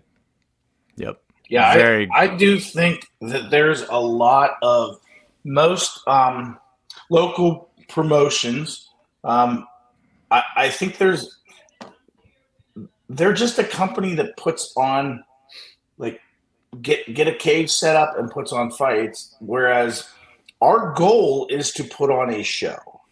Um, that's why we pay a lot of money for really good sound. We pay a lot of money for really good lighting. We pay a lot of money for – A, a, a halfway decent play-by-play guy. We pay. Nobody's nice. safe. Nobody's safe. Nice. No, but, but but we go to great lengths. Like, uh, this is just one. For instance, I was there's a going pay rate with commentators, right? And and this is just the r- real life, right? When when someone told me about Ryan Cavanaugh, I didn't know Ryan. I heard I heard some of his, and I was like, yes, we got to talk to him. We talked, and he was like, for this to make sense, like, uh, it's going to be more than the going pay rate. And we're like, yes, let's do it. You like the the, the product that Ryan Cavanaugh puts out is is so high that we want, that's what we want to be. And so when you have something that takes you to another level, you pay the price for it. And so that's just an example that we're willing to invest in to put out the best possible product, even if it comes at a higher cost. That's just the reality of it. And no offense, are guys with M M A knowledge, and I'm testing you on the spot. Wait, what? The only people announcing my M M A fights are guys with M M A knowledge, and I'm testing you on the spot. I'm not sure, Timbo. I need you to I need you to clarify that one. T J Timbo Moore also, shout out. He's on the Mount Rushmore of two forty-seven fans as well. He's the man. He's always all about that two forty-seven life, and we appreciate it. He has one of the sickest two forty-seven hats that's ever been made. Wears it all the time. It's a camo snapback with our logo on it. It looks so good. And I I'm still one. trying to figure out what he meant. yeah, yeah. I need to clarify that one, T J. Are you are you suggesting that Ryan Cavanaugh doesn't know his stuff? Because, probably. I mean, I think that's what he's saying, bro. He should be, if he's not saying that. So listen. Oh, okay, I, okay. If, there you go. If I could just comment on your words, uh, Ryan, on your on your. If I could just follow. I, first of all, I appreciate it, and you know, may, again, maybe this is for a podcast down the line, but you had asked me the other night. We were talking uh, in advance of the show, and you were like. And again, maybe I should say I've probably worked for ten to fifteen local M M A companies. So going back to what I said, no disrespect to anybody else. I'm just saying, and I tell the fighters this when I talk to them during the week, that um, – sorry, I, didn't, I thought they said I had an issue. I have no issues. Uh, but, you know, he has it, he has issues, just not with that comment. Yeah, yeah. Oh, just scratching the surface. No, but I – I'm just trying to set up another fight, bro. Yeah, yeah, good work. No, but, but we were talking and we, we kind of got into the story of how, doing M M A and my background and what I currently do and all that. And and Ryan had said, why did you stop doing M M A? Because it had been a minute. You know, I had been working for companies here in Ohio. Like, just to go back, at one point in one year, I did shows in Pennsylvania, Ohio, Indiana, and Texas, all in the same year. And I was going on this path. Like I talked to the World Series of Fighting, and back when they were around, I talked to Sean Lampman from there, and I thought maybe there was some traction to move up to that next level, and it just didn't work. And the reason I stopped was my wife's like, you realize we've got three kids, and and you're doing this, you do football half the season, and then you do basketball, and you're doing cage fighting all year round, and you want to coach your kids, and you got this law firm you're running and all these things. She's like, something has to give, and you got to pick it. And uh, and ultimately, sh- we made an agreement that I would stop doing mixed martial arts unless X amount. We agreed on what my rate is, and also traveling to Pittsburgh. So, anyways, the bottom line is, I'm back at two forty-seven because of everything Ryan just said, and I couldn't be, you know, I couldn't be happier. But the, going back, the reason my wife said that is that I don't show up at Saturday three hours before the show and get ready to do it. She knows how much time I put in. She knows the film work. She knows I talk to every fighter if I'm able to. She's like, you are putting so many if, hours into this. It if they me- return your text. If they get back to me. And, you know, and I'll track them down. But the reality, and this is for all the fighters, like I, when I talk to you, I tell you the same thing. My job is my job, and I'm going to do it as well as I can, whether we talk or not. But I can't promote you, your brand, your gym, and make you sound like the star you are for putting it on inside the cage unless you give me information and you talk to me. Now, I'm willing to take the time to reach out, to set it up, to carve out time on my schedule to do that, but it's a two-way street. I can't just make up facts about fighters. So if you want me to promote you, and I promise you, you give me the time, I'm going to do that. And I think you could go watch any fight on two forty-seven that I've done. I feel like I do a pretty good job of doing that. You know, just text me back. He's built different. Ryan Cavanaugh is built different, man. That's a huge part of what separates us. We we spend a lot of time on the production side and take a lot of pride in our production. We unveiled a new wrinkle in production that was full credit to Brian Fiddleton there. He had an amazing idea with Luke Payson, the cutaway with Luke Payson on the walkway with him kind of giving some facts and then following the fighter down. Little wrinkles like that, man, really separate. Again, Ryan, I don't want to inflate your ego too much, but I had a lot of, like, quite literally four or five people text me out of the blue that were watching the live stream, and they were like, dude, this new cutaway with Luke is really sick. And I'm like, yeah, no, I'm like, no, I'm like, no, nice. Don't say that. I'm glad it is, but don't give Ryan the credit. Well, yeah, you didn't have to. It all is I cool. do is watch watch U F C and like, oh, we should do that. I mean, this isn't like a, a like this isn't like a a, a Brian Graves or like, dude, the U F C gives us do stuff like we do and and and don't have trash cameras and like it'll look good. Yeah, yeah. After the show, Ryan and I were talking, and uh, we we. kicked the idea around of another wrinkle that, I mean, I just work for Ryan, so it's not my my uh, secret to tell, but something cool that I think is going to take, again, like, you guys aren't complacent. I'm not here, seriously, I'm not here just kissing your butt. I'm going to shoot from the hip no matter what it is, but the lack of, the absence of, of complacence, complacentness is. Complacency. Compl- there it is. Complacency-ness-ish. The lack of that is what continues, because you could put on a great show and be like, great, let's wash, rinse, repeat. And yeah. you guys, like, Ryan never does that. And one thing too, like, that guys don't know, and maybe you've said it on the podcast, when I say guys, like listeners and viewers, what they don't know, but I, I do feel comfortable sharing this, is like Hunter said it, if like the post game meeting, the morning of meeting that you guys have, I can only imagine how many issues Ryan had with a near perfect show, mm-hmm. you know? Um, and, and, and I think the reason we worked together, like after the show, I went to both you guys and I said, hey, look, when we went live on the pay-per-view, it wasn't clean and it bothered me the whole show. Like mm-hmm. if it's not perfect, then I'm not doing my job and you're paying me to do a job. And, and I think you're paying me to do a job perfect.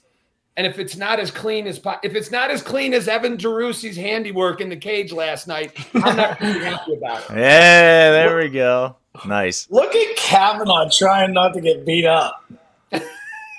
Dude. By the way, uh, Evan, if you could put your address in the chat box, I'm going to go ahead and send you a Christmas card. It's going to be patents, but you'll get nice. You'll get chocolate. You'll send him chocolates too, so he can eat them. Gotta. Got a big old shout out for Craig Perry in the in the live chat. He's in there, said, let's go Cowboy Eddie.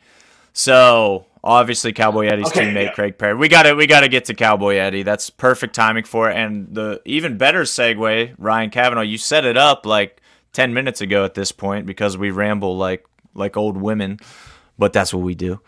You said when you have the mic, like, call somebody out. One guy last night did do just that. He made a blatant call out, did not mince his words about it, and that was Cowboy Eddie.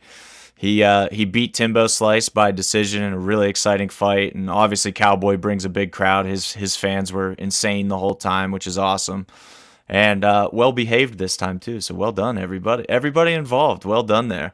So Cowboy takes the mic, and Luke Payson. I don't know if somebody told him to do that or if that was just his idea, but that was a beautiful setup. Basically said, is there anybody that you're looking at for your next fight? Gave him the opportunity, and Cowboy took it, called out Mister Clayton Hoot Lee, another three and oh super stud, super athlete, super prospect in the region at one fifty-five. That that matchup, dude, like we've talked about it a little bit internally, but the more I think about it, three and oh versus three and oh, one fifty-five, two of the biggest amateur fan bases as well. I think it's literally the best amateur fight that you could make in Pittsburgh. Like, I, there's no better one. I, I've got, Ryan, I've got a, an idea that I want to throw out at you. And it's it's a yeah. bit of a gimmick, but, you know, it's it's not, it, it kind of ties in with everything we're talking about. It's whether you guys put it for a belt or not, you know, they're both underneath that. But could you imagine if it was the first ever regional regional M M A fight where the winner, and only the winner, gets the first ever two forty-seven action figure made of him? And we sell it at the shows, because both those fan bases, those things are going to sell out. But bobbleheads? You you'd have Cowboy with the hat on. Oh, my God. I Dude, just think cowboy- it would be more, more cost-effective to just do some shirts. I know. Listen, I just said it would be sweet, though, with because you you know, unless you bring in Victor Lapari, you know, there's a lot of people that that have a big fan base, but none of them are as raucous as mm. Hoot Lee and Cowboy Eddie. Not going to lie. Yeah, I was just I mean, think I, I was thinking about that this morning. I'm like, extremely excited by it, obviously, but I'm also extremely security conscious when those two crowds get together. That we we got to be on our A game, keeping it clean. To talk about the fight, let's just say that not everybody is going to accept the chance, and and I don't want to say venom, but maybe the anti-opponent type heat like Timbo Slice did yesterday. I don't He's know awesome. If you guys saw it because you guys are on the other side of the cage, but as Cowboy Eddie's crowd was chanting at him, Timbo was doing this after the fight and trying to lead them in cheers against himself. Now that is a dude. Dude. Wait, I, wait. Like, that that's after the fight? I'm going to pull it up on the stream. You're saying that's like at the end of the fight? Yeah, well, I don't know if the cameras caught it because it was right in front of me, but it's after the fight, like before the decision, like literally Timbo just, and he turns around, and at that point, Cowboy Eddie and them were, I think they were talking about the ponytail, which I'm a, I'm a fan of Timbo Slice's ponytail. But, um, you know, Heck yeah. you can't give – I was just lucky they weren't chanting about me.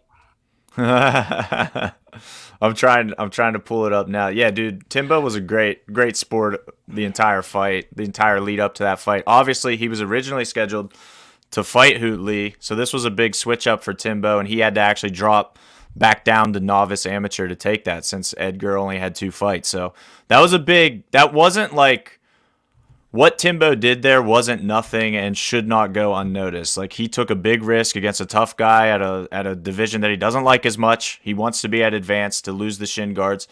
And he did it anyway to keep the show rolling. Dude, so that's he, freaking huge. He yeah. one hundred percent did us a solid. That's what yep. that was. Yeah. That was Timbo Slice doing us a solid. And so that will not go unnoticed. Like, dude, you helped us as a company, period, end of story. Thank you. Not unnoticed. So I can't find him conducting, but I did find this, which is pretty awesome. Yeah, this is- How fun, dude. He's so fun.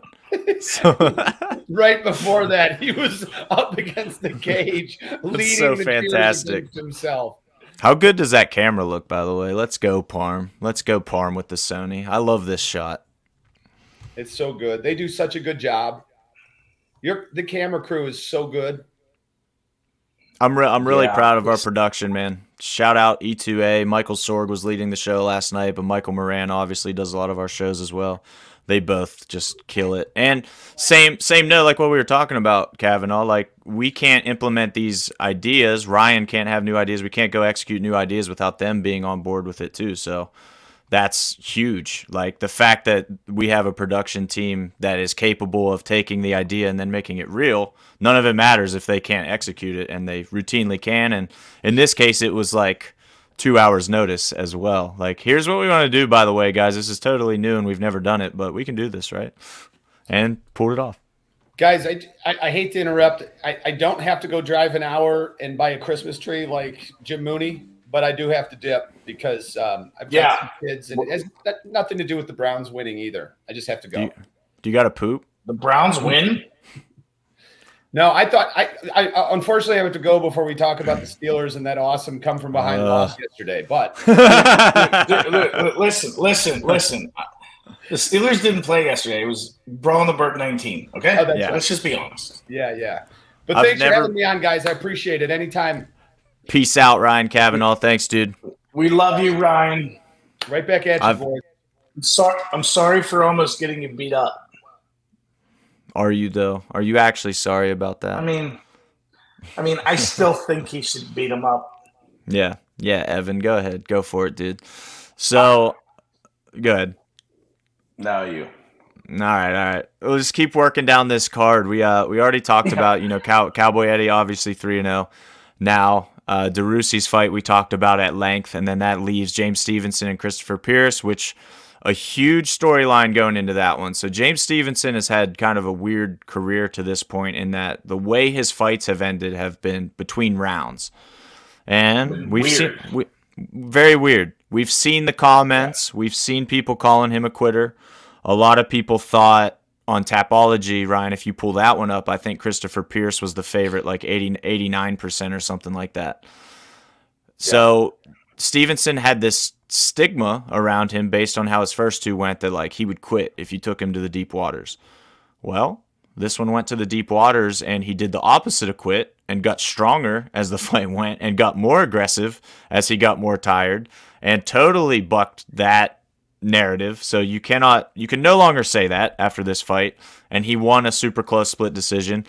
And that's another one that genuinely could have gone either way. But the bigger point to me was Stevenson proving that narrative wrong. And then secondly, all credit to Christopher Pierce being just crazy talented and tough. I know I was texting Danny Palm throughout that fight. Super impressed with Christopher Pierce, man. Stevenson's a really tough guy, really physically strong. And Pierce had some really, really nice sweeps, some really nice reversals, good stand-up. I'm I'm really impressed with Christopher Pierce, coming from a smaller gym, a place we don't really work with a ton with training martial arts, and they're clearly getting their guys ready in a big way. And Christopher Pierce is a guy that, for me, I'll have him back every card if he wants. He's easy to work with. He's great. He's a super tough fighter. He's awesome. With without...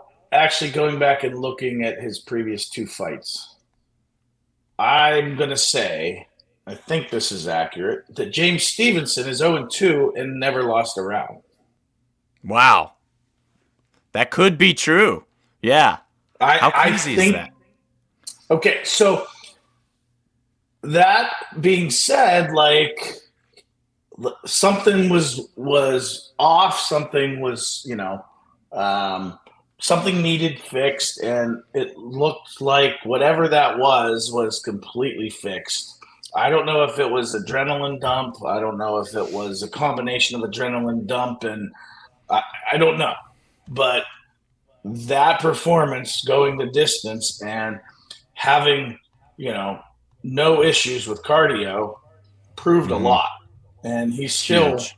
you know, I think he's lost a round now because it was a split decision.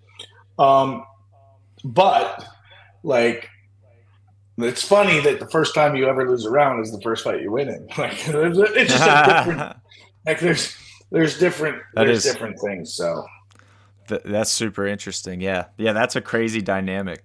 That's so yeah. So shout out to that fight. It's really set the tone for the evening on the M M A side of things, and I do think a lot of people talked about this, and it was so evident there. Just the difference in the crowd between grappling and M M A is really stark.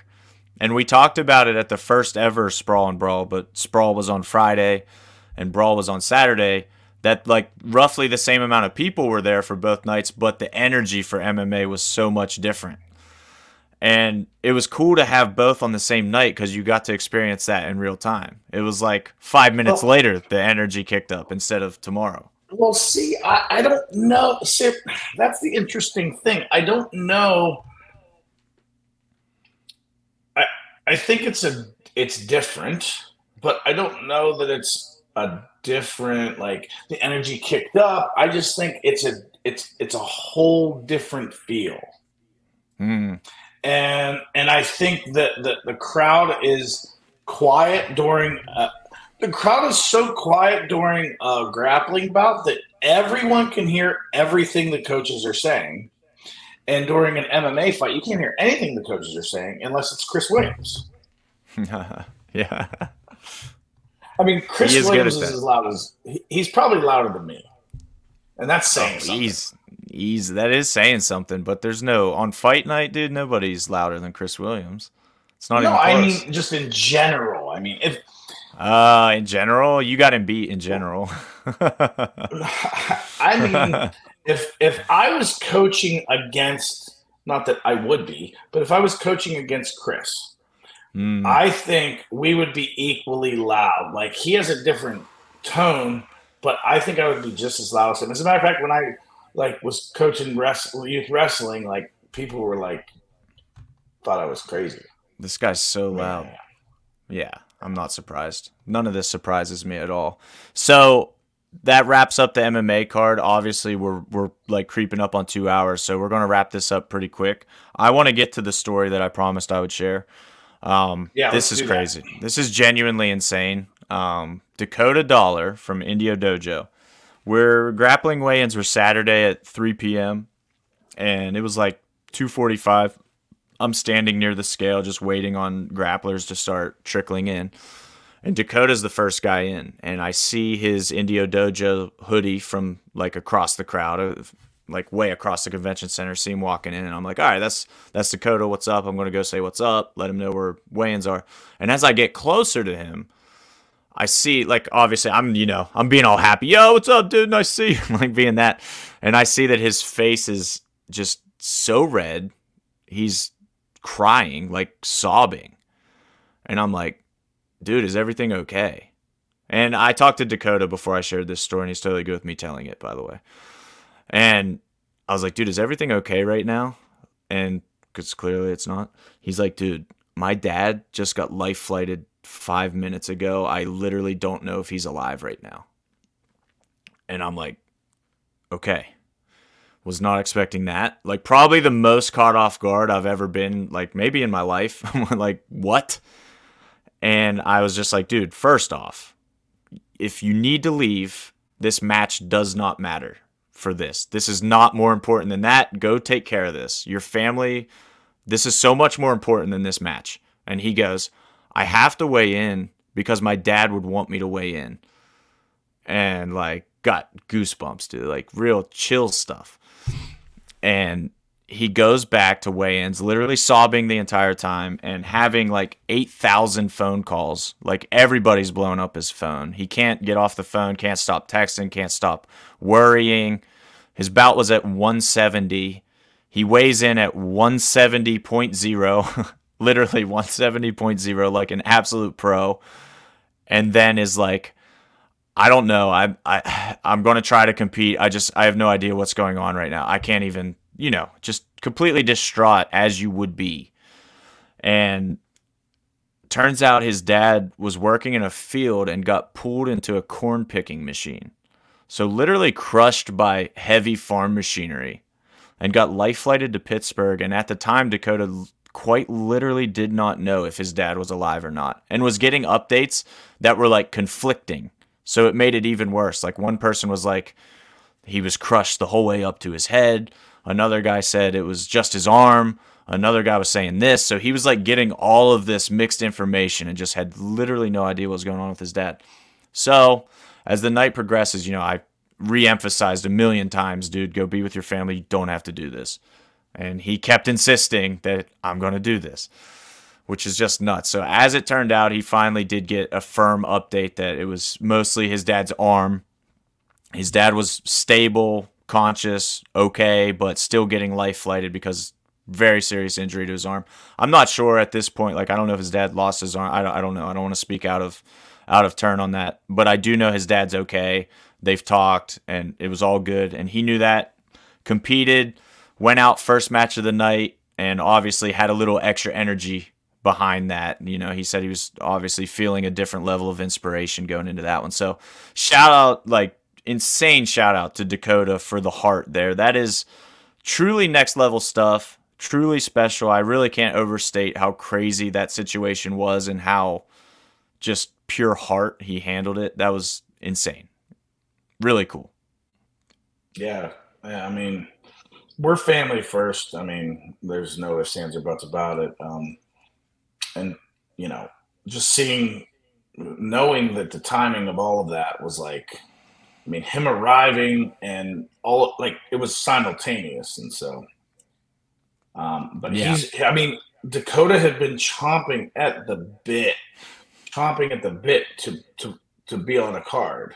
Um, and we, you know, it's at one point a couple years ago, we were going to match him for M M A, and like, that end up not not panning out because of his work schedule and things like that. And, but he's just wanted to do it for such a long time.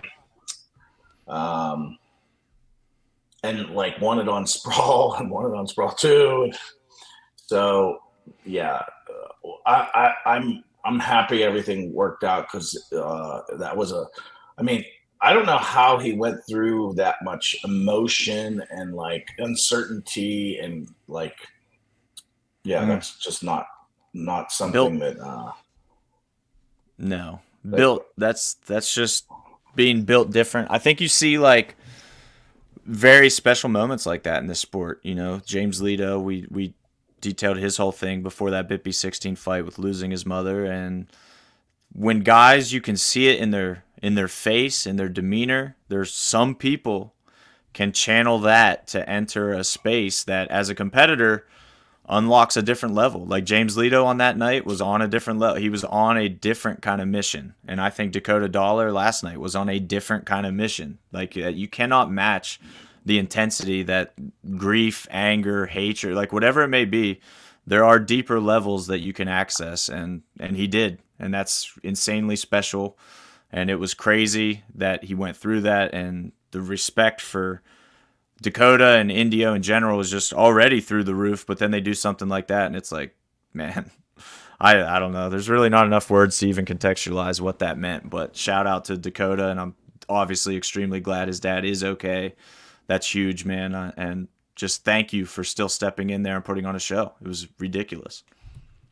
We owe a lot of thanks to all the fighters and and, and the, the teams that came out last night and put on, I mean, the one thing we don't have to worry about is, you know, the fights we have. They're they're they the the the gyms and the and the fighters, they put on a show every time. That's why people don't people don't leave our shows like, oh, that was wow. Like people don't. Um, everyone pretty much realizes that, like, when they come to a two forty-seven show, it's going to be a well matched, a good environment, and and that's not.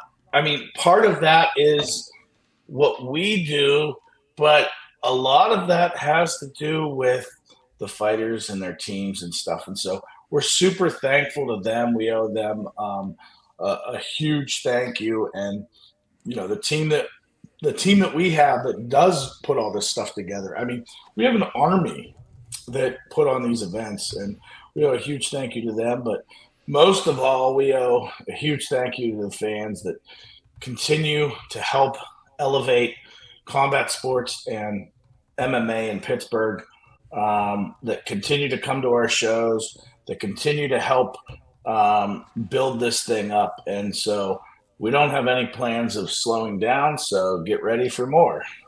Absolutely. And as Ryan said, having, you know, the gyms involved, if you're a fighter out there and you have not competed for us and you would like to, I want to show you guys our future fighter form. Um, Jim, I'm sorry. Jim actually messaged me to the side when the stream very first started and was like, can you share the future fighter form? And when I had to restart the stream, I completely forgot that he asked me to do that. So sorry, Jim, but I'm getting to it at the very end now, and it was a good segue. So if you want to compete for us, go to two forty-seven fighting dot com, and there is a little About tab at the top, and it's under About, Future Fighter Form.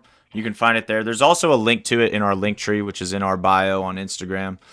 Um, this is how you'll sign up. So it's a very quick Google form to just collect information, name, last name, gym, fight weight, all the, all the normal stuff we would need to book you. But what I will say is, if you're out there and you're a fighter and you're like, ah, I think I'd like to debut, I'd like to get into M M A, get with a gym. That's step one. Get with a good gym, a good head coach. In Pennsylvania, it's extremely difficult, and I would even say impossible in, you know, ninety-nine percent of times, for a guy to fight without a legit gym and head coach behind him. The commission looks into it. We look into it as well. And if you're not with an official team, it's not going to even be considered. So get with a team, get with a head coach, and then take it from there. We'll communicate with your coach or manager or whoever it may be, and we'll get you in there when a matchup makes sense. But, yeah, the easiest way to get into our system is to fill out this form.